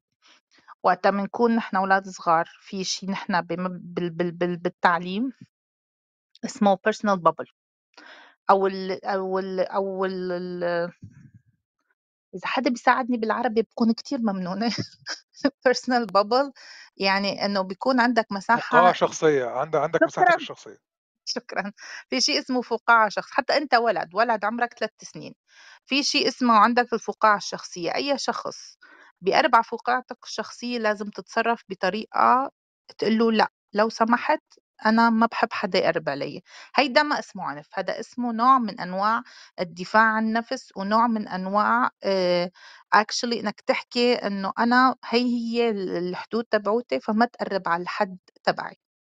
فوقتها بت... أنت بتعلم الولد أنا عم أحكي ولد عمره ثلاث سنين تعلمه إنه في شيء اسمه الفقاعة الشخصية اللي ما لازم حدا يقرب لك عليها أو في عندك شيء حتى الصريخ يعني واحد حتى فيزيكلي طبعا نحن عم نحكي جسديا عندك أنت فقاعة وهو فقاعة وما قربتوا على بعض بس حتى وقتها بيكون عنده بلش يصريخ هذا نوع من أنواع العنف كمان الايذاء اللفظي هيدا كمان نوع من أنواع العنف وقت ببلش صريخ على شخص أصلا ما عمل شيء كمان هيدا الشيء يعتبر نوع من أنواع العنف. حتى لو مقرب على الفقاعة الشخصية تبعتك. الدفاع عن النفس بيجي بغير طريقة. في كتير الدفاع عن النفس على فكرة بدي لكم شغلة هي تعتبر كتير متعلقة بالشخص. إذا أنت هيدا الشخص انطوائي أو أنت شخص منفتح أو إذا الشخص عنده طريقة إنه يرد عليك أو طريقة بالحكي أو طريقة في عالم ما بيحبوا يدافعوا عن النفس. في عالم بيقولوا لك لا أنا ما أنا بدي يعيط يصرخ يعمل بدي إياه طبعا أحكي لفظي أنا مش رح فوت بقصة العنف ولا الضرب الجسدي لأنه ما كتير بحب فوت بهالقصة رح أحكي أكتر شيء على القصص العنفية واللفظية لأنه بحس إنه هذا الشيء أكتر related للموضوع اللي كنا اللي كنا عم نحكي فيه وبعدين راح الموضوع لغير محل. في عالم ما بيحبوا يردوا في عالم بيقولوا لك لأ أنا بدير ظهري وبمشي والله بيحاسبهم وقتها بنرتحم. في عالم هيك بيفكروا وأنا من نوع من هيدي العالم. وفي عالم لأ. بيقولوا لك إنه أنا بدي رد على شخص بدي رد عليه بنفس الطريقة اللي رد علي فيها. بالنسبة له هيدا هو الحق. وبالنسبة له هيدا هو إحقاق الحق بالنسبة لهم وهذا الشيء طريقة كمان من نوع من أنواع الدفاع عن النفس. وهيدي ما بتندرج أبدا بنوع من أنواع العنف. الدفاع عن النفس وقت حدا بيعتدي عليك نفسيا أو لفظيا وأنت إلك حق الرد. وقت بيقولوا لكم نحن لنا حق الرد معناتها في شيء اسمه نحن بدنا نرد. هيدا دفاع عن نفسنا دفاع عن آه، مشاعرنا دفاع عن أفكارنا دفاع عن نفسيتنا دفاع أي كاتيجوري بدك تحطها بتنزل تحت الدفاع عن النفس. فرد الفعل غير الفعل. بدنا كتير ننتبه هيدي القصة لأنه عن جد كتير مهمة. وقت نحن بنقول إنه رد الفعل غير الفعل مهم جدًا إنه نحن نعرف إنه رَد الفعل بيكون نابع عن شيء آه، جوّاتك من وقتها أنت بتكون صغير يمكن أنت كنت متعرّض للاضطهاد وقت وقت رَد الفعل بيطلع بطريقة كتير قوية وكتير عنيفة، اعرف إنه هيدا الشيء آه، مش صحّي. في شيء نحن بال بال بال أنا سوري بس لأني أنا دارسة بهدول القصص خصوصي بالأطفال. وقت أنت بتضغط على الطفل وبتقول له إنه ما بيصير تحكي ما بيصير تعيط وما بيصير تصرخ ما بيصير ما بيصير ما بيصير ما بيصير. على فكرة هذا الشيء بيتراكم مع الوقت. ويوم من الأيام بيصير هيدا الطفل عصبي وبيصرخ وبيضرب بيصير عنيف بشكل أو بآخر. فالموضوع الموضوع بيصير أكتر اجتماعي والحل تبعه أكتر صار نفسي خصوصا بقصص العنف العنف وال... وال... وال... وقتها بتكبر بيصير عندك نوع من أنواع ال physical violence الغير مبرر. بس أنا هاي صراحة كان مداخلتي و... و... شكرا وبرجع بقول الفعل ورد الفعل غير شيء. شكرا جزيلا. طيب استاذنك لو خلاص انزلي تحت. شكرا ليكي جدا. طيب دكتور سيرشا ما كنتش حابب آخد موضوع ناحية الدين قوي كده بس سريعا كده بس عشان أكد على شوية نقط لأن أنا زي ما قلت لك يمكن فرق معايا. أنا طلعتك يا احمد عشان خاطر أنت كان عندك مداخلة أو اختلاف بينك وبين دكتور سيرش أنا اللي أنا فاهمه تاني إن أنا في لا الآخر مفيش مش اختلاف لا مسموح مفيش اختلاف يا بين أحمد طيب طيب يبقى ما يبقى أنا اللي فهمت غلط. أنا أنا اللي فاهمه إن مفيش أي حاجة آه، مش متاح لي إن أنا أتكلم على عرض أي حد أي حد ايا كان الحد ده بأي سياق. أنا صح؟ يعني عشان بس اتقال ان أنا بأصل للسب. لا لا والله خالص خالص ما أصل وصلش السب يعني انت انت قلت ان في ناس ناس ناس اتاحوا ده هقول لك اللي انت قلته برضه سبحان الله والله انت يعني ده اتكلمت على عرض شددت الكلام وقلت العفو وقلت ما كان المسلم بالفاحش ولا البذيء وقلت القذف لا يجوز رد القذف بالقذف ولا يجوز إن الواحد يتخذ من السب ديدا. ومش معنى إن هم يدخلوا على جوجل يلاقوا إنه المعتدي الكا... الطاعن في الدين المزدري. ملوش عرض إن هو يبيح لك انك تطلع تطعن في هقول وان العفو هو الاصل والكلام هقول الجميل ده كله محدش بيختلف هقول عليه لكن التاني هقول مجرد إن أنا هقول بقول لح- حكم. أقول لحضرتك حاجة أقول لحضرتك حاجة. هو يمكن لأن تون صوت حضرتك عالي شوية ولأن الناس سمعت كلمة ديدن فهي كلمة ديدن عندهم مرتبطة أنا مش فاهم والله موضوع ديدن بس واضح إن هو حاجة ليها علاقة ب... ب... ب... بشيء معين بيتقال ففي دي ديدن يعني بقى, بقى حاله بقى والله أنا عارف أنا ع... والله عارف أنا عارف بس واضح إن هي اتقالت في سياق ما ان واضح الناس ربطها بحاجة تانية أنا مش فاهمها. يعني أنا أنا حتى مش فاهم الإفيه. بس هو ده اللي فهمته من تحت إن ديدان ودين ده لما انت قلتها فهم خدوها على حاجة تانية خالص. فعموما أنا اللي فهمته من حضرتك إن أنت بتقول إن حتى الشخص اللي بيروح لده فهو ما, ما يجوز لا يج... ديدانه يعني عادته كعادته كما يفعل دائما. كما يفعل دائما كما يفعل بشكل دائم يعني. آه اللي أنا فهمته من حضرتك إن حتى لو في حد دور فلقى على جوجل فتوى معينة تتوح إن هو يجي ناحية شخص أو عرض شخص فهو محصور على الشخص ده. مظبوط كده يا فندم؟ صح يا أستاذ أحمد؟ مش ده اللي حضرتك قلته؟ آه بالظبط بالظبط وما كان النبي صلى الله عليه وسلم بالفاحش ولا البذيء. إحنا أصلا عايز- المفروض أصلا يعني يحرر من الفاحش ومن البذيء أصلا يعني. إذا أن واحد دفع يعني إذا أن واحد مثلا اعتدي عليه بسب فاعتدى بمثله بضوابط قلنا ما ينفعش القذف. ابعد عن القذف خالص ابعد عن القذف بالأب والأم. ما ينفعش ترد القذف بالقذف. لكن لو واحد قال لك يا كلب يا كذا كذا أنت تقول له لو رديت يبقى أنت كده فاحش بذيء. الفاحش والبذيء دوت اللي هو يتطاول اللي هو يعتدي اللي هو يبيح لنفسه أن يسب مطلقا بلا شروط وبلا ضوابط. اللي يكون ده ديدانه هو ده الفاحش البذيء. لكن حتى النبي صلى الله عليه وسلم في حديث قال اللهم إني رجل من المسلمين. أنا مش متذكر نص الحديث بالضبط لكنه حديث صحيح. فأيما رجل سببته أو شتمته فاللهم اجعله فاللهم اجعلها لي زكاة. والنبي صلى الله عليه وسلم يعني يعني لعن في بعض الأوقات لبعض الأشخاص لكن ذلك لم يكن يعني حتى لا بالفاحش وما كان صلى الله عليه وسلم فحاشا في رواية أخرى جاءت بصيغة المبالغه يعني كان هذا لم يكن ديدنه لكن النبي صلى الله عليه وسلم ما فيش مفهوم اللي هو إيه ال- الأخلاق ال- اللي هي السلامة النفسية ديت اللي هي اللي هو بيس وهكون يعني دي مازوخية دي نوع من المازوخية. ولا بنقول برضو إن هو يتحول الموضوع إنك تكون شخص ساب وإنك تكون شخص فاحش بذيء وإن هو يكون ده ديدنك وإنك ما تسلكش الأصل اللي هو العفو والأصل اللي هي الأخلاق والأصل اللي هي الدعوة إلى الله سبحانه وتعالى بالحكمة وبالموعظه الحسنة وبالكلام الجميل. وبرضه ما يتقالش إن ما فيش سب خالص. حتى ربنا سبحانه وتعالى بيقول ولا يعني لا يحب الله الجهر بالسوء من القول إلا من ظلم. فمن اعتدى لو عليكم جيت لو لو فاعتدوا لو عليه جيت شوية لو جيت لو جيت بدري شوية كان دكتور سيرش بيقول إن ال- الأصل في القصة دي أو المفهوم بتاعها إن انت إنك أنت تشرح للقاضي هو انت قال لك إيه مش إنك ترد. ده اللي هو قاله من شوية. ما أعرفش حضرتك كنت حاضر ولا لأ بس هو ده لا القصة مش إنك أنت ترد عليه لأنك لما ترد عليه بتقسم برضه. لا بعض العلماء لا هو ده تفسير من دي من أحد الجوانب أو أحد المواضع أو أحد ال- ال- النقاط اللي تسقط فيها هذه الآية إنه من باب حكاية ظلم الظالم. لكن أيضا الآية والعبرة يعني بالعموم هكذا والأصل هو العموم أنه إذا يعني قال أحد سوءا ان هو شتم حد عشان شتمه. قال له يا كلب فقال له ده أنت اللي كلب. مثلا هل دوت يبقى هو الت- لا- ألا تضمه هذه الآية؟ لا تضم الله الله سبحانه وتعالى يقول فمن اعتدى عليكم فاعتدوا عليه بمثل ما اعتدى عليكم. والله سبحانه وتعالى يقول أيضا وإن عاقبتم فعاقبوا بمثل ما عوقبتم به. لكن ده بنقول ان ده خلاف مفيش الاولى مشاكل خالص. ما أنا ما عنديش مشاكل خالص يا أحمد. أنا في, في الآخر أنت بتتكلم برضه هنا على حظ نفس. يعني ما عنديش مشاكل في ده خالص. ده حظ نفس. أوكي؟ في حد كلمني فأنا هرد. صح كده؟ ده ده مش ده, ده مش من الدين بقى. يعني أنت عايز عايز عايز ترد. حد شتمك قال لك يا كلب. قلت له هو أنت اللي ابن 60 في 70 أنت اللي كذا وكذا وكذا. أنت اللي ك... ايا كان القصة دي ده انتصار شخصي في إن أنا في بني آدم أنا مش مستحمل يا عم الإهانة. دمي حر أنا.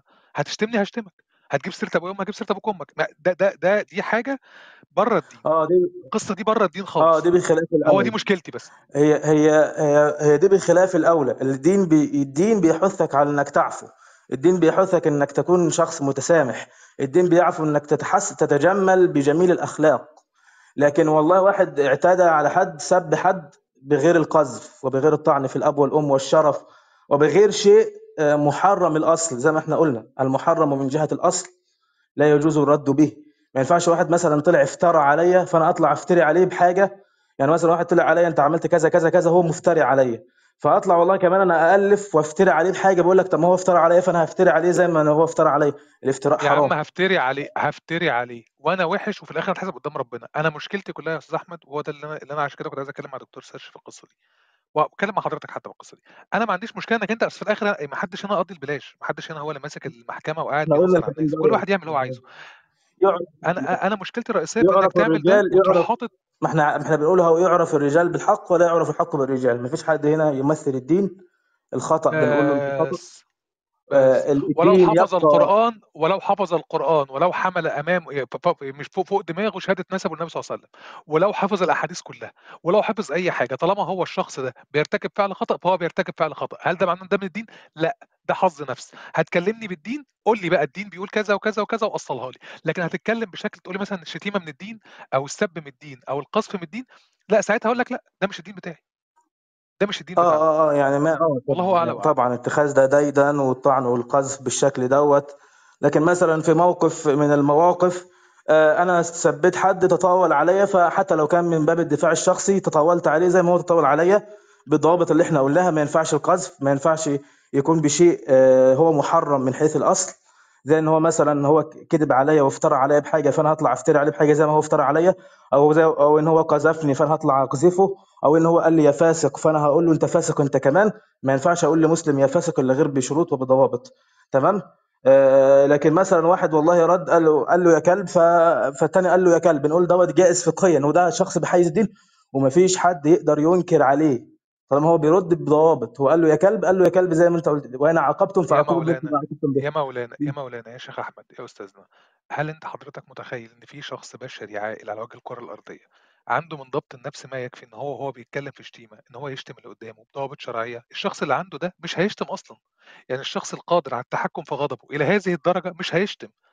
ما هو أنا آسف والله بس يمكن أنا يمكن أنا سيدي أنا تعليمي على قدي معلش لا آسف بس خدني على قد عقلي كده. كلنا والله ابدا اللي أنا فاهمه إن إن أنا لو شخص قادر أتحكم في الشتيمة اللي بتطلع من بقي إن هي تبقى شتيمة في إطار شرعي مش هشتم أصلا. يعني لو أنا قادر إن أنا أتحكم ما هو على فكرة أصل هو يعني على رأي إخواننا الفلسطينيين بيقول لك أنا ممكن أشتمك من الزنار ونازل. يعني من, من هجيب سيرت هجيب كل حاجة بقى عادي جدا.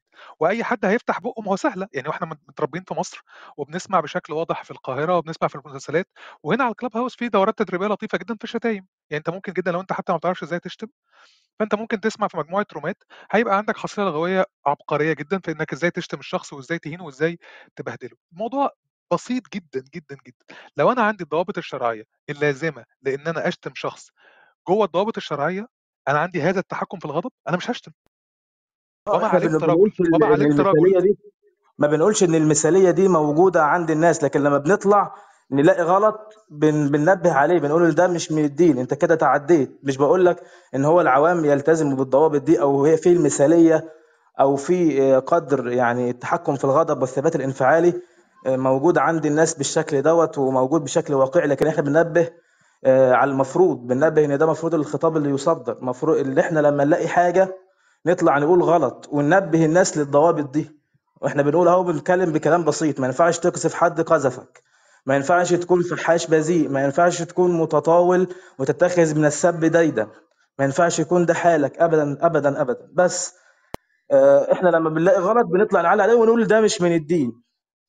بس مش بقول ان معنى كده إن العوام عندهم قدر الثبات الانفعالي دوت لكن إحنا بنقول بندعو إلى ترسيخ هذه الضوابط إلى تعليم الناس آه، هذه الضوابط وإن لم تكن عندهم وإن لم يكن وإن لم يكونوا قادرين على أن يتحلوا بهذه الضوابط أو لم تكن موجودة بشكل واقعي لكننا نرسخها وندعو إليها أن تكون واقعا بالخطاب الذي نصدره بالدعوة إليه. بس شكرا جزيلا. والله أعلى واعلم طيب بص يا دكتور سيرش خليني كده بس أنا معاك سريعا عشان خاطر أنا راجل من العوام وده يداني إن أنا من العوام اتعلمت حاجة كده من والدي الله يرحمه يعني. اللي, اتعلمته يعني أو اللي أنا فهمته في الدنيا إن إن كل الحقوق يعني حتى الصلاة الصوم الزكاة آه، ال- الكبائر حتى الحاجات اللي هي بينك وبين نفسك دي بتتسامح فيها. أو يمكن ربنا في يوم من الأيام يسامحك فيها. يعني مثلا تتصدق تطلع حاجات تتوب يعني في حاجات كتيرة جدا ممكن تعملها. لكن ما تعلمته ديداني يعني مش عايز أستخدم ديداني دي في أي جملة فعايز أقولها. واضح إن هي حاجة كويسة تخلي الشخص يبقى مش من العوام فإن أنت لما تغلط في الناس هو ده اللي مشكلة لأنك لما تغلط في حد ايا كان هذا الشخص فأنت بتعتاد بيبقى عندك مشكلة طول الوقت إنك أنت تغلط. ده اللي اتعلمته برضو إن الشخص لما بيتعلم إن أنت بتغ... أنت بت... أنت بتشتم حد فاعتديت إن أنت تتكلم عليه فتغتابه فتشتمه فتغلط فيه فيبقى في عندك شوية حاجات. ولو ده بقى ديدنك حلوة دي أنا استخدمتها صح صح يا أحمد؟ آه، كده صح ده. صح؟ ضبطتها صح؟ ربنا يخليك. حلوة ديدنك والله جامدة جدا. لو بقى ديدنك ده هتبقى المشكلة الكبيرة في إن أنت بعد شوية وقت آه، إن أنت هتيجي يوم القيامة مفلس زي الحديث اللي حضرتك قلته من شوية. لأن أنت يوم القيامة مثلا حتى لو أنت راجل بتصلي يعني أنا عندي مشكلة في التدين الظاهري اللطيف الناس تصلي وتصوم وتقرأ قرآن وتحفظ قرآن وتحفظ أحاديث وتفسر آيات وتقرأ كتب و... ويستحلوا بقى إن هم يغلطوا في الناس. فلما يبقى ده ديدنهم والله العظيم جامدة جدا أنا ممكن أستخدمها على طول ديدنهم دي فلما ده ديدنهم طول الوقت هتبقى مشكلتك إن أنت هتيجي يوم القيامة في كل الحاجات دي كلها أنت بتزرع في أرض غيرك لأن أنت هتيجي يوم القيامة تعالى يا معلم أنت فلان الفلاني اللي غلطت فيه اللي ما كانش بيعمل كذا خد من حسناته.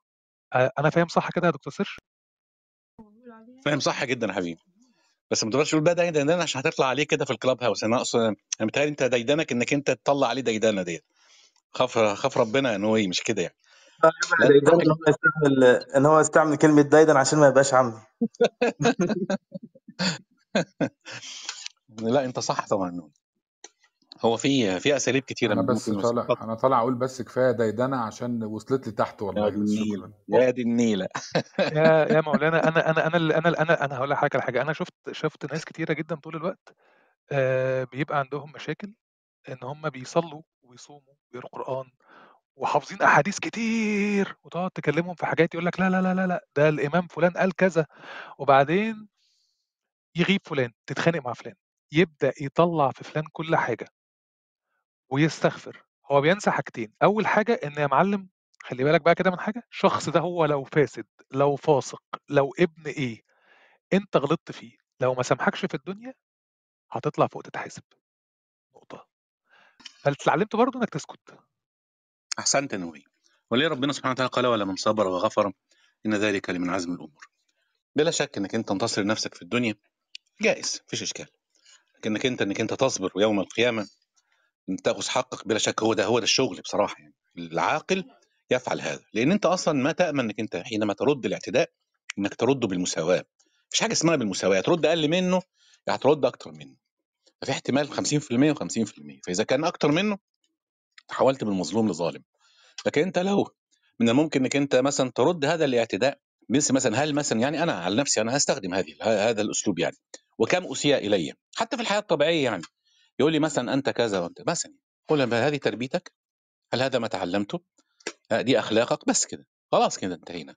آه، إيه إيه اللي إيه اللي ممكن يضيفه أي سب آخر؟ واحتفظ بحق يوم القيامة. أقول اقتص منك يوم القيامة. هو هو خلاص مش مشكلة خلاص مش مشكلة. ما هي مش هتفرق يعني. هو ده العاقل يعني. اللي انت بتقوله ده فعلا هو ده الع- العقل يعني. إنسان يكون مؤدب. لا والله الإسلام ما يحض ابدا على ال- ال- الفحش كما قال أخي أحمد جزاه الله خير. وما يؤصل السب والشتيمة ابدا. لكن هو أخونا أحمد بيقول إيه؟ بيقول إن في بعض الأحيان بيرى يعني أناس بي بيظلموا بيسبوا. فبيقوم يرد هذه الإساءة تقوم نمسك فيهم بقى لماذا رددت هذه الإساءة؟ وهو رد فعل. هو ده اللي بيقوله أخي أحمد جزاه الله خير. فأنا بس بنتكلم على إيه؟ أنا عن نفسي أنا عن نفسي بفعل هذا. بقى في الحياة ال virtual والحياة الحقيقية. و و و و ومن يأتيني بمثل بغير ذلك يقول لي وأنا أرجع إلى الله والله. اللي يس- يسأل يقول له هاتي هل هذه تربيتك؟ هل هذه أخلاقك؟ أقتص منك يوم القيامة. خلاص. وفي بعض الأحيان لما أقول له عيب ما يصحش إن راجل كبير مثلا بس كده. راجل كبير وأكبر منك سنا يقوم يقول لي كم سنة؟ أقول له مثلا كذا. فيعتذر. وهذا ما أردت. اعتذرنا وخلاص. صح يا حفيد؟ صح يا حفيد؟ حفيد طلع. آه السلام عليكم جميعا. وعليكم السلام يا مهاجر. أنا أنا بمرر حاجات يعني أنا أنا أنا أنا أنا, أنا لسه متعلم ديدنه يا مهاجر. تقول أنا هو بمرر أنا بمرر هو ديدنه يا أستاذ يا أستاذ يا أستاذ. هو استشهد بحديث وقال لك إن الرسول صلى الله عليه وسلم قال يا جماعة لو أنا اتعصبت لو أنا سبيت لو أنا لعنت أنا شرطت ربي اللي أنا هسبه والعنه تكون له كفارة يوم القيامة. يعني اداك الاذن بإنك تبدأ بالسب هتطلع والشتم هتطلع تت- تتكلم في عايز يطلع يطلع يتكلم يحول الغرفة لنقاش ده اللي أنت سيدي قلته؟ لا لا الاحاديث لا هو يا سيدي هو ولا استشهد بالحديث ده يا أستاذ أحمد يا أستاذ طيب. أحمد أنت استشهدت بالحديث ده. بس. أنا لا داخل. أعمل وش ولا داخل أعمل حاجة. لا لا خالص خالص خالص خالص. هو هو في صحيح البخاري آه حديث صحيح. أيوه أيوه يعني أنت بتقول للناس إن أنت من حقك تبدأ السب والشتم كما كان يمكن لرسول الله أن يفعل. لا هو ما كانش بيقول كده ما كانش بيقول كده لا ما كانش بيقول كده. ما كان رسول الله صابرا ولا غافرا. يا سيد مولانا. يبتدئ السب هو ده موضوع نقاشنا كان يا السب يعني؟ يا حفيد هو ده موضوع نقاشنا مش كده يا ابني؟ ده في موضوع نقاشك أنت بتصدر للناس كلام على ان يا جماعة لو السب اتعصبت أصلا. مش بنتكلم على دلوقتي بنتكلم عن نوع السب العنف؟ والدفاع عن النفس إحنا بنتكلم عن العنف والدفاع عن النفس أنا ضد الشتم من الألف لليه وضد الرد رد السب أساسا. تمام. هو بقى يا أستاذ مهاجر أستاذ مهاجر حضرتك اذا سمحت لي بس ممكن أشرح لحضرتك لأن أنت حضرتك دخلت يمكن في النص شوية فخلينا أشرح لحضرتك اللي حصل. إحنا أنا كنت بقول له إن أنا ما اتعلمته في الدنيا إن في الآخر أنت عندك حاجتين.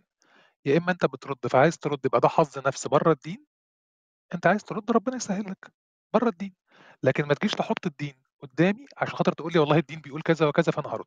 فالراجل قال لي حتى الملحد حتى الملحد المحارب وكذا وكذا وكذا وكذا وكذا وكذا وكذا. في معرض كلامه وهو بيفسر إنك أنت ممكن ترد الإساءة وأنت متنرفز قال الجزء ده. لكن لا كان بيتقال على الرسول صلى الله عليه وسلم.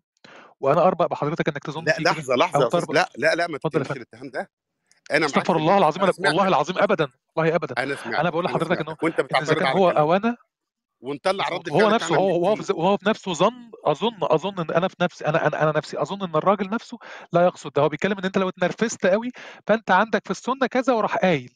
قال لك حتى الناس اللي بتروح لده فهم عندهم مشكلة في كذا وكذا. هو كان بيتكلم لكن هو لا كان بيأصل يشتم ولا حاجة. والله أعلى واعلم صبرا صبرا. أنا سمعتك وسمعتك عمال تقول أنا عايز أطلع المو... الدين من الموضوع الدين من الموضوع. اللي يشتم ويستخدم الشتيمه يبقى حظ نفس وما تقوليش تأصيل شرعي. فهو حب ياخدك ل- لفترة ممكن عصبية يمر بها الإنسان فيتلفظ بألفاظ خارجة ب... ب... ب... مستشهدا بحديث عن السيدة عائشة رضي الله عنها. وحديث السيدة عائشة مشكلته إن الرسول هو اللي بدأ لناس ما عملوش حاجة. فأنا استشهاده غلط. أنا مش أنا أنا ماليش دعوة باللي هو فكرة إن أنت ما هو ربنا بيقول فمن اعتدى عليكم فاعتدوا عليه بمثل ما اعتدى عليكم. واتقوا الله يعني حتى وأنت بتعتدي مهاجر الله في الاعتداء بتاعك.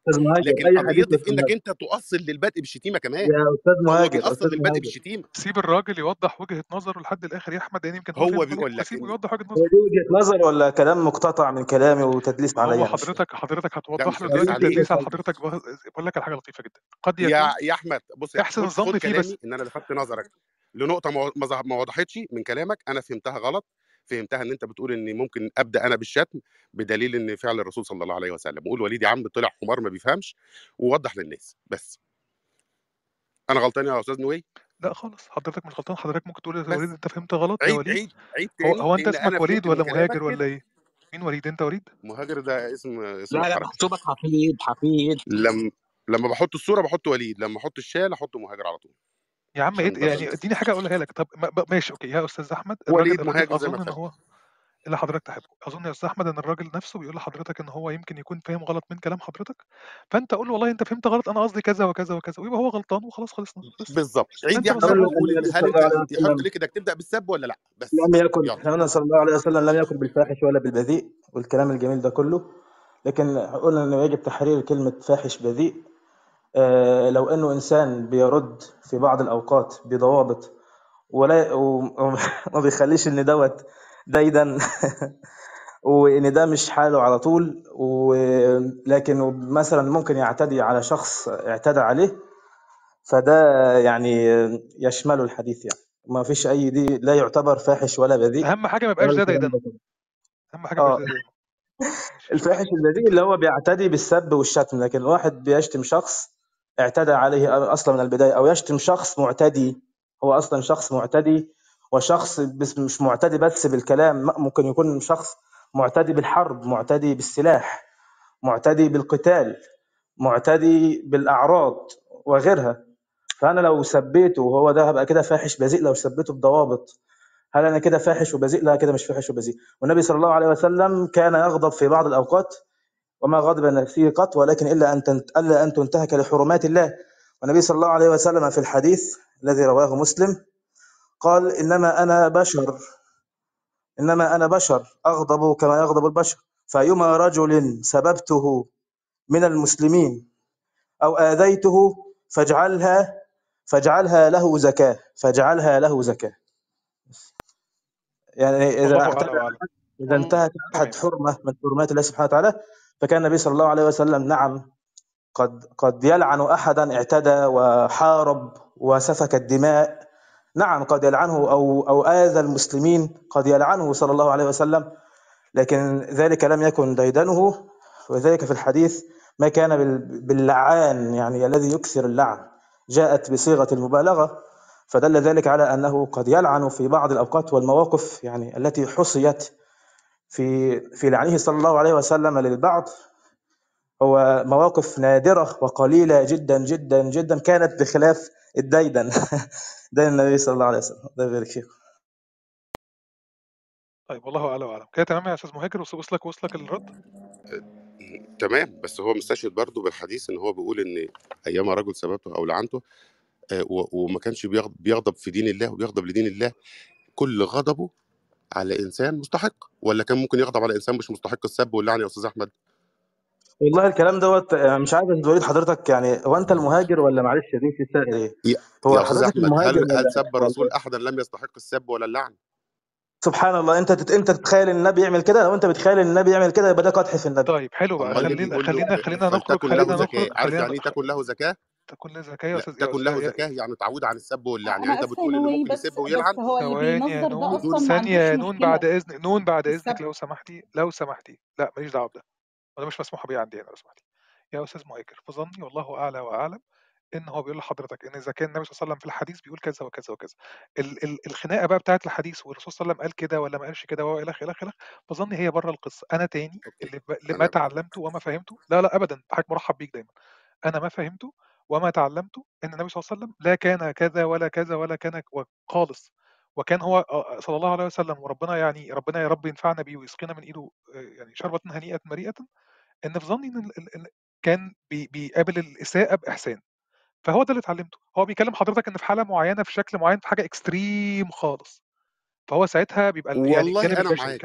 أنا أنا عايز أقول طيب للناس ما بس تبدأوش كده. بالسب واللي واللي اتسب حلو ده. ربنا قال كده فمن عفا آه، فمن صبر وغ- وغفر آه، الآية أنا مش متذكرها أفضل. بس فاجري على يعني الله. حتى لما بتتشتم مش لازم ترد مش لازم ترد. سيبها على الله. تكون لك زكاة يوم القيامه والله الله العظيم يا أستاذ بس. مهاجر والله العظيم أنا يمكن يعني يعني الروم الروم حفظت الكلام. يعني الروم لو في لو في مثلا يعني كائن حي لو الكنغر دوت أنا حاطط صورته دوت حاضر في الروم كان هيفهم الكلام دوت والله عارف وكان إن هو هيسمع لح... لا لحم كان ده على يخاف فكرة ناشف الكنغر جدا؟ والله مبهرك لحم الكانجرو ناشف جدا يا اسلام وما أعتقدش إن إيه هو من من ألطف لحم الكانجرو ناشف جدا. ما أعرفش أنت أكلته ولا لأ بس هو لحم ناشف سميك جدا لغاية. تقيل والله قوي طيب خلينا نسمع أستاذ آه، أسيدو. آه، السلام عليكم. يومكم سعيد. وعليكم السلام ورحمه الله أهلا وسهلا. طب الدكتور سيشا كان رافع إيده. لو أنت حابب آه، نخش أنت الأول وبعد كده هو هيتكلم ولا إيه هو الدنيا في ثانية هو في ثانية هو في ثانية بس. هو بس المهاجر أصله بي بي يعني مثلا النبي عليه الصلاة والسلام لما قال لمعاذ رضي الله عنه ثكلتك أمك يا معاذ. لما قال معاذ للنبي عليه الصلاة والسلام هل نؤاخذ بما نقول يا رسول الله؟ قال ثكلتك أمك يا معاذ. هذا دعاء على معاذ إن أمه تفقده. لما قال لعلي بن أبي طالب مثلا مثلا تربت يدك يعني التصقت يدك بالتراب. فالنبي صلى الله عليه وسلم خاف أن يستجاب هذا الدعاء. فقط. هذا هو الحديث. ما تفهمش.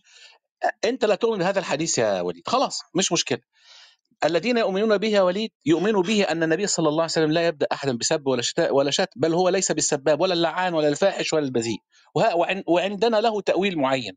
فبلاش بقى إنك أنت إيه يعني آه تلعب في الماء الراكد زي ما بيقولوا. بس هو ده.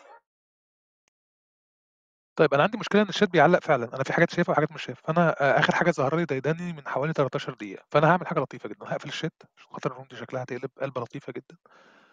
وده ديداني فاتفضل يا أستاذ السلام أنا عليكم آسف اتفضل سيد حضرتك اتفضل. نويه يومك سعيد وعليكم السلام ورحمة الله وبركاته. أهلا وسهلا أهلا وسهلا أهلا وسهلا. أنا عندي سؤال آه، للسيد سيرش. لأن يعني من أقدم الناس اللي شفتها في الكلوب هاوس يعني قريب سنتين وأنا آه، إنسان رزين وعاقل ويعرف ربنا.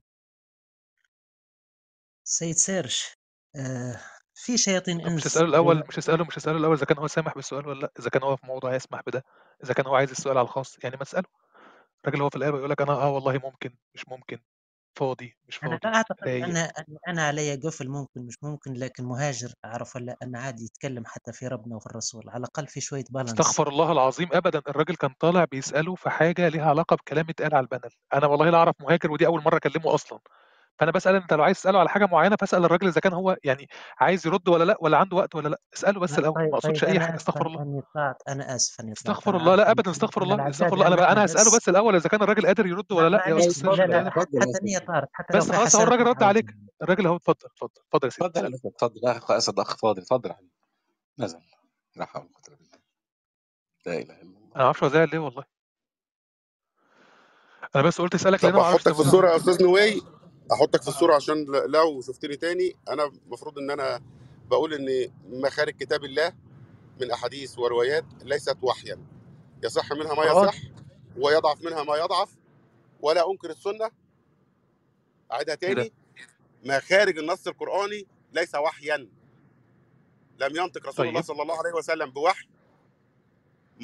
مطلوب مننا مش مطلوب مننا مطلوب منه أنا تبليغه للأمة؟ حد سألك حد سألك أنت معتقدك إيه؟ ما- ما- هو بيقول أنا ما شفت أوريك ما هو حاسس إن في حاجة بتتحرك في الروم. في إيه ما أنا سألك يا وليد؟ أنت. أنت جاي تقول حاجة ما حاجة غلط ما في الروم بس. أنت ليه عنيف كده؟ أنت ليه سامحنا نقول إن هو أنا عنيف مش كده عنيف خالص والله أنا بقول له بس يعني حاسس في حركة في يا الروم. محدش لا محدش مهتم أنت تعتقد إيه ما, ما تتكلم في الم- الموضوع اللي إحنا بنتكلم كلام طب خلاص. ما أنا قلت لك هيطلع يحول الغرفة أنا لنقاش بعتذر يا أستاذ نوي هيطلع يحول الغرفة لنقاش سنه أنت يا أستاذ مهاجر أنت ما شاء الله عليك لا يعني. لا لا لا, لا ما خالص شاء الله عليك متبرع يعني. حضرتك بتشوف أي غرفة يعني. خالص خالص خالص. يا خالص نقاش نقاش يا جماعة من نقاش يا مولانا الراجل الرا- الراجل الراجل الراجل لم ياخد في شيء طلع سأل سؤال الناس جاوبت عليه. الموضوع انتهى. أنا سالته قلت له ما أعرفش حضرتك فالراجل كان بيشرح هو لي يضطرنا موضوع أستاذ نور وأنا لما يطلع يقول حاجة زي كده الدنيا بسيطة يضطرنا جدا. لما يطلع يقول حاجة زي كده يا يضطرنا سيدي اللي هو عايزه يا مولانا يا مولانا يا مولانا يا مولانا يا مولانا. بشكل واضح وبشكل صريح جدا. لا حد حكر على حد إن هو يفهمه ولا في حد ضعيف. اذا كان حضرتك بتتكلم مع ناس ملاحده أو مع ناس لا دينيين أو مع ناس في أي حاجة فده, فده لا يمنع. يعني في الآخر الكلام ما فيهوش مشكلة طالما الكلام ما فيهوش حاجة. الراجل طلع عرف نفسه وأنا ما شفتش منه أي سوء لحد دلوقتي ولا أي إساءة أدب ولا إساءة ذوق ولا أي حاجة. فخلاص مرحب بيك يا أستاذ مهاجر واهلا وسهلا بحضرتك. طيب خلينا نرجع لموضوع أستاذ سيرش أنا قطعت كده مهاجر ولا خلاص كده خلصنا؟ أنا قفلت الشات عشان خاطر مش عارف أسيطر عليه خالص في مشكلة تقريبا في ال... طب الراجل نزل خلاص كمان أهو. ماشي. طب يا دكتور طيب سيرش أخيرا كده؟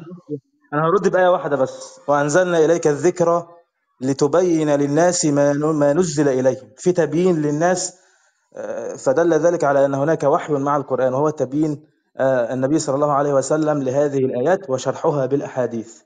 وكذلك النبي الله سبحانه وتعالى يقول وما ينطق عن الهوى ان هو الا وحي يوحى. فهناك وحي خارج القرآن. تمام.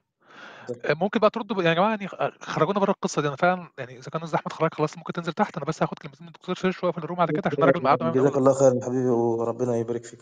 أستأذنك اشكرك بك وإياكم شكرا جزيلا. آه ما سيرش شفت ديداني عامل إزاي؟ آه ديداني برضه رومات عندي فيها مشاكل. طيب. سؤال بس والله عشان خاطر آخد منك الكلمة دي وننهي عشان الناس أنا أنا فعلا عاجبني الحاجة بس قلته طيب الشات ما كانش فيه مشكلة ما كانش فيه مشكلة في الشات يعني لغاية ما شفته والله ما فهمتش. ما كانش فيه حاجة. خلينا ماشي. نفتحه تاني خلينا نفتحه تاني يا سيدي أهو. واضح عشان عندي في الغرفه مشكلة في ال... مسجله اللي عايز يرجع للشات يرجع. خلي يرجع للشات يا سيدي أهو. ماشي. أهو سنه كده واضح إن أنا عندي أهو أهو الشات خلاص. فتح. بص يا مولانا أنا أنا اللي فهمته كده ابتداء عشان خاطر بس أنهي مع حضرتك. عندي حاجة غلط؟ ما فهمته إن أنت كمسلم مأمور إن أنت لا تخاض لا, لا تخوض في عرض حد ولا في شرف حد ولا في أي حاجة في الدنيا تخليك تعمل حاجة زي كده. مظبوط؟ نعم نعم. كان يخاطب النبي صلى الله عليه وسلم الكفار بألقابهم. أفرغت يا أبا الوليد؟ كافر. أفرغت بعد ما بيسيبه خلص كام يقول له أفرغت يا أبا الوليد؟ اتفضل. صحيح. بس كده. يعني يعني طيب وهل وهل هل هل مثلا وهو ده دي المهم دي نقطة مهمة بالنسبة لي بصراحة يعني. هل في أي نص في الدين يتيح لك أو يبيح لك أو يقول لك إنك أنت ينفع تشتم بني آدم؟ بأي طريقة من الطرق في إن أنت تخوض في أهله تخوض في عرضه تخوض في في حاجة تخصه لو هو شتمك أو عمل فيك أي حاجة؟ هل ده هل في شيء كده؟ لا والله لا والله. كل من يقول ذلك يعني أنا أعتبره مفتري والله مفتري. حسبي الله ونعم الوكيل. أن ينسب هذا لدين الله سبحانه وتعالى. الذي قال عن النبي صلى الله عليه وسلم لو كنت فظا غليظ القلب ينفض من حولك. مجرد أن يكون فظ أو غليظ القلب ينفض من حولك. هل يعقل أنه كان آه، يسب عليه الصلاة والسلام؟ يقول وإنك لعلى خلق عظيم. ربنا عز وجل كيف يجتمع الخلق العظيم مع السب والشتم لا والله. اتفضل. طيب هل يجوز مثلا إن أنت تشوف حد عشان برضه دي أسئلة لها علاقة بال... بال... بال- بالدفاع عن النفس. هل يجوز إن أنا أدافع عن نفسي؟ آه، أو أدافع عن حد يخصني؟ بان أنا أقول والله يا جماعة هو الراجل ده الراجل آه، شتمني فأنا من حق إن أنا يعني أشتم أشتم أمه أشتم هو شتم أمي فشتم امه عادي جدا.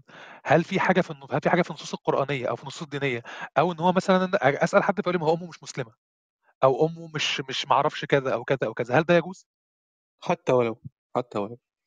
ردينا عليه في السؤال في الماضي يعني. حلو. ده نفس هل الرد. الخوض في حتى عرض ولو. واحدة حتى بتشتمك واحدة شتمتك هل الخوض في عرضها بأي طريقة من الطرق في أي نص باي طريقه من الطرق سب جنسي كما يفعله الفساق هؤلاء يستوجب حد القذف. حد القذف إيه؟ 80 جلدة. والأهم منه إن هو ما بتقبلوش شهادة ابدا. صح كده. طبعا. طول ما هو طيب. مقيم على المعصية لا تقبل لهم شهادة ابدا. إلا إذا تاب وعرفت توبته وأعلنت توبته وأعلن أنه كان آه، يعني مخطئا عاصيا وتاب إلى الله ويعرف عنه الاستقامة.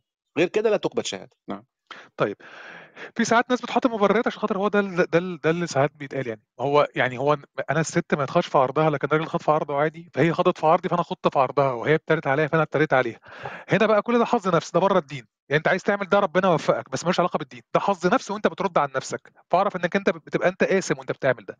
أنا فاهم صح؟ طيب يعني مش والعياذ بالله يعني مش مش عارف لما واحد سرقني أروح أسرقه يعني؟ حاجة غريبة جدا. لا طبعا لا طبعا.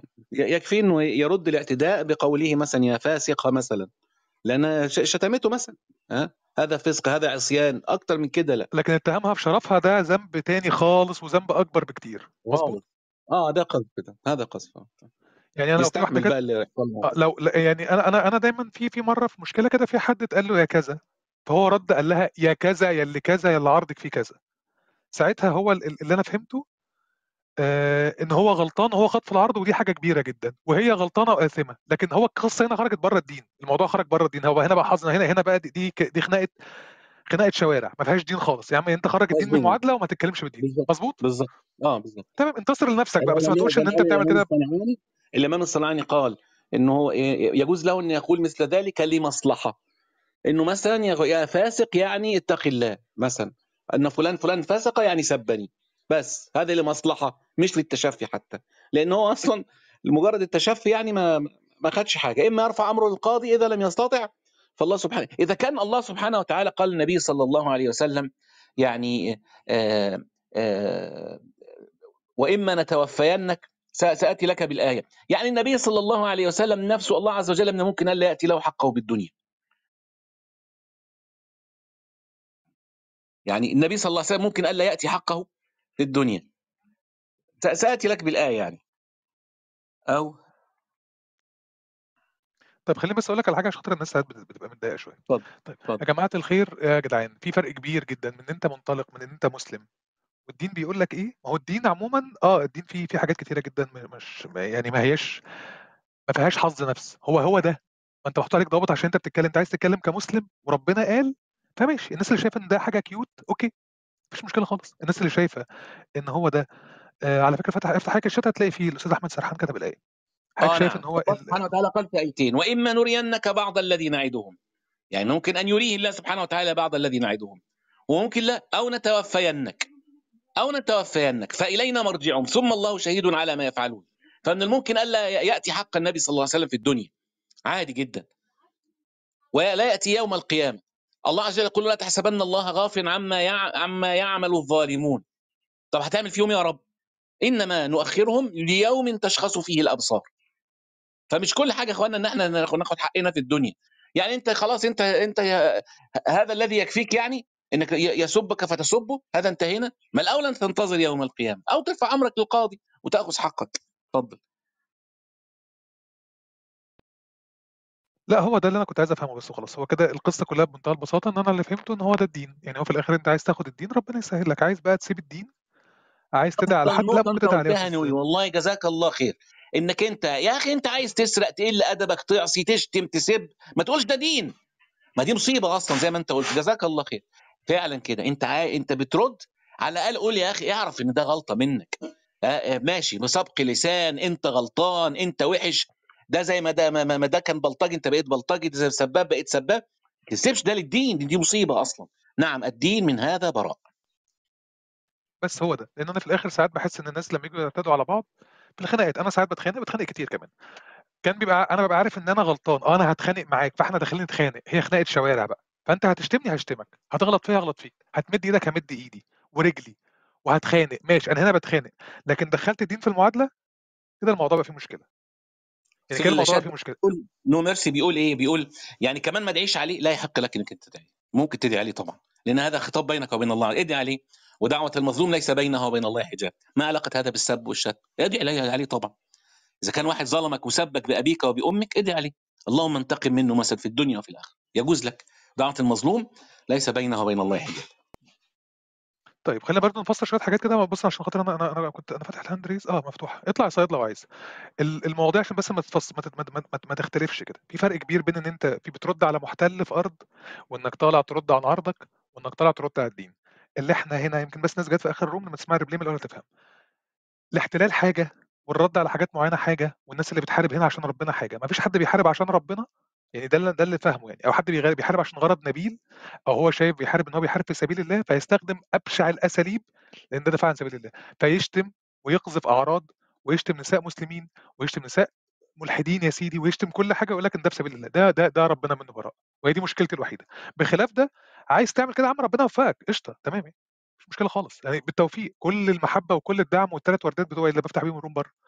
فهو ده اللي أنا كنت بتكلم معاه في الدكتور سيرش إن أنت عايز تعمل أي حاجة يا جماعة ما تعملها اللي عايز يعمل حاجة ما حدش رقيب على حد ما حدش رقيب على حد أصلا ما فيش حد هنا رقيب على حد ولا بره حتى في قانون بس بيحكم بينا من بعض في عندك القانون عايز تعمل ده لأن ده ربنا اللي بيقوله وهتقول للناس إن ده ربنا اللي بيقول لا ربنا ما بيقولش كده فأنا سألت الراجل وسألت في ال room فهو بيقول إن ربنا ما بيقولش كده.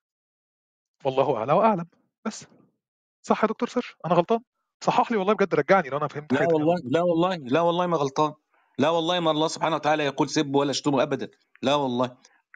في المعركة ودفع الكفار عن المسلمين والمحتل عن. عن عن الوطن وال- والبلاد والعباد هذه قصه أخرى. إذا كان يبيح لك قتله لا يباح لك سبه. سبه واشتمه ده, ده يعني هذا أصلا حارب محارب أصلا اسمه حربي في الشرع. لكن بيتكلم في العادي سواء كان مؤتمن أو معاهد آه، آه، أو ذمي مثلا. يدفع جزية أو غير ذلك يسب ويشتم أو فضلا عن المسلم ها؟ لا يرد لا ترد الإساءة إلا بالإساءة مثلها مثلها. تزيد يبقى أنت ظالم كما كان هو ظالما. والله اعلى واعلم ماشي. أما هو الروم ما كانش عن الموضوع بشكل ديني هو الدكتور سيرش طلع والموضوع قلب كده. نهاية القول يعني أو فصل القول اتخانقوا مفيش مشاكل خالص اللي عايز يتخانق يتخانق مفيش مشاكل خالص أو ما يتخانقش أو يسكت أو يقبل أو يرفض مفيش مشكلة خالص. هو بس الفكرة كلها إن في مجموعة من الناس كده في مجموعة من البشر اسمهم المسلمين وفي مجموعة اسمهم المسيحيين واليهود وفي ناس ملحدين دين وكل حاجة. فلما تطلع تتكلم بلسان الإسلام أو بأن الله يقول كذا وكذا وكذا وكذا وكذا وكذا فالطبيعي إن الناس تقول لك إن لأ ده غلط ده مش صح ده مش مظبوط. لأن هم لو سكتوا عن ده بدون تعيين بدون معين لأن هم ناس لو سكتوا عن ده فهم يبقى قلوبهم يعني فيها اسم قلوبهم فيها اسم فيها غلط. يعني اللهم إن هذا وطن لا يرضيك ولا يرضينا. الواحد ما حضر موضع من دول وقعد إلا وهو يعني إلا وكان يعني مستاء تماما. نعمل اللي إحنا عايزينه أنا مش مشاكل. أنا يعني اللي عايز يشتم يشتم اللي عايز يضرب يضرب اللي عايز يولع يولع اللي عايز يتخانق يتخانق مش مشاكل خالص. بس ما تحطش ربنا في المعادلة عشان خاطري يعني عشان خاطر بلاش خاطر عشان خاطر بس خاطر ربنا حتى. والله اعلى وأعلم. الروم كده طولت قوي دكتور سيرش عندك كلمة أخيرة خلينا نختم بقى الروم اللطيفة دي. وشكرا جدا لحضرتك وشكرا لوقتك. جزاك الله خير. الله يبارك فيك. ما عنديش غير جزاكم الله خيرا. سبحانك اللهم وبحمدك أشهد أن لا إله إلا أنت أستغفرك وأتوب إليك. ماشي. وأنا عجباني كلمة ديدانك دي بقولها على طول. يلا يا جماعة ديداني نبقى في الرومات سلام عليكم. ديدانك ديدانك ديدانك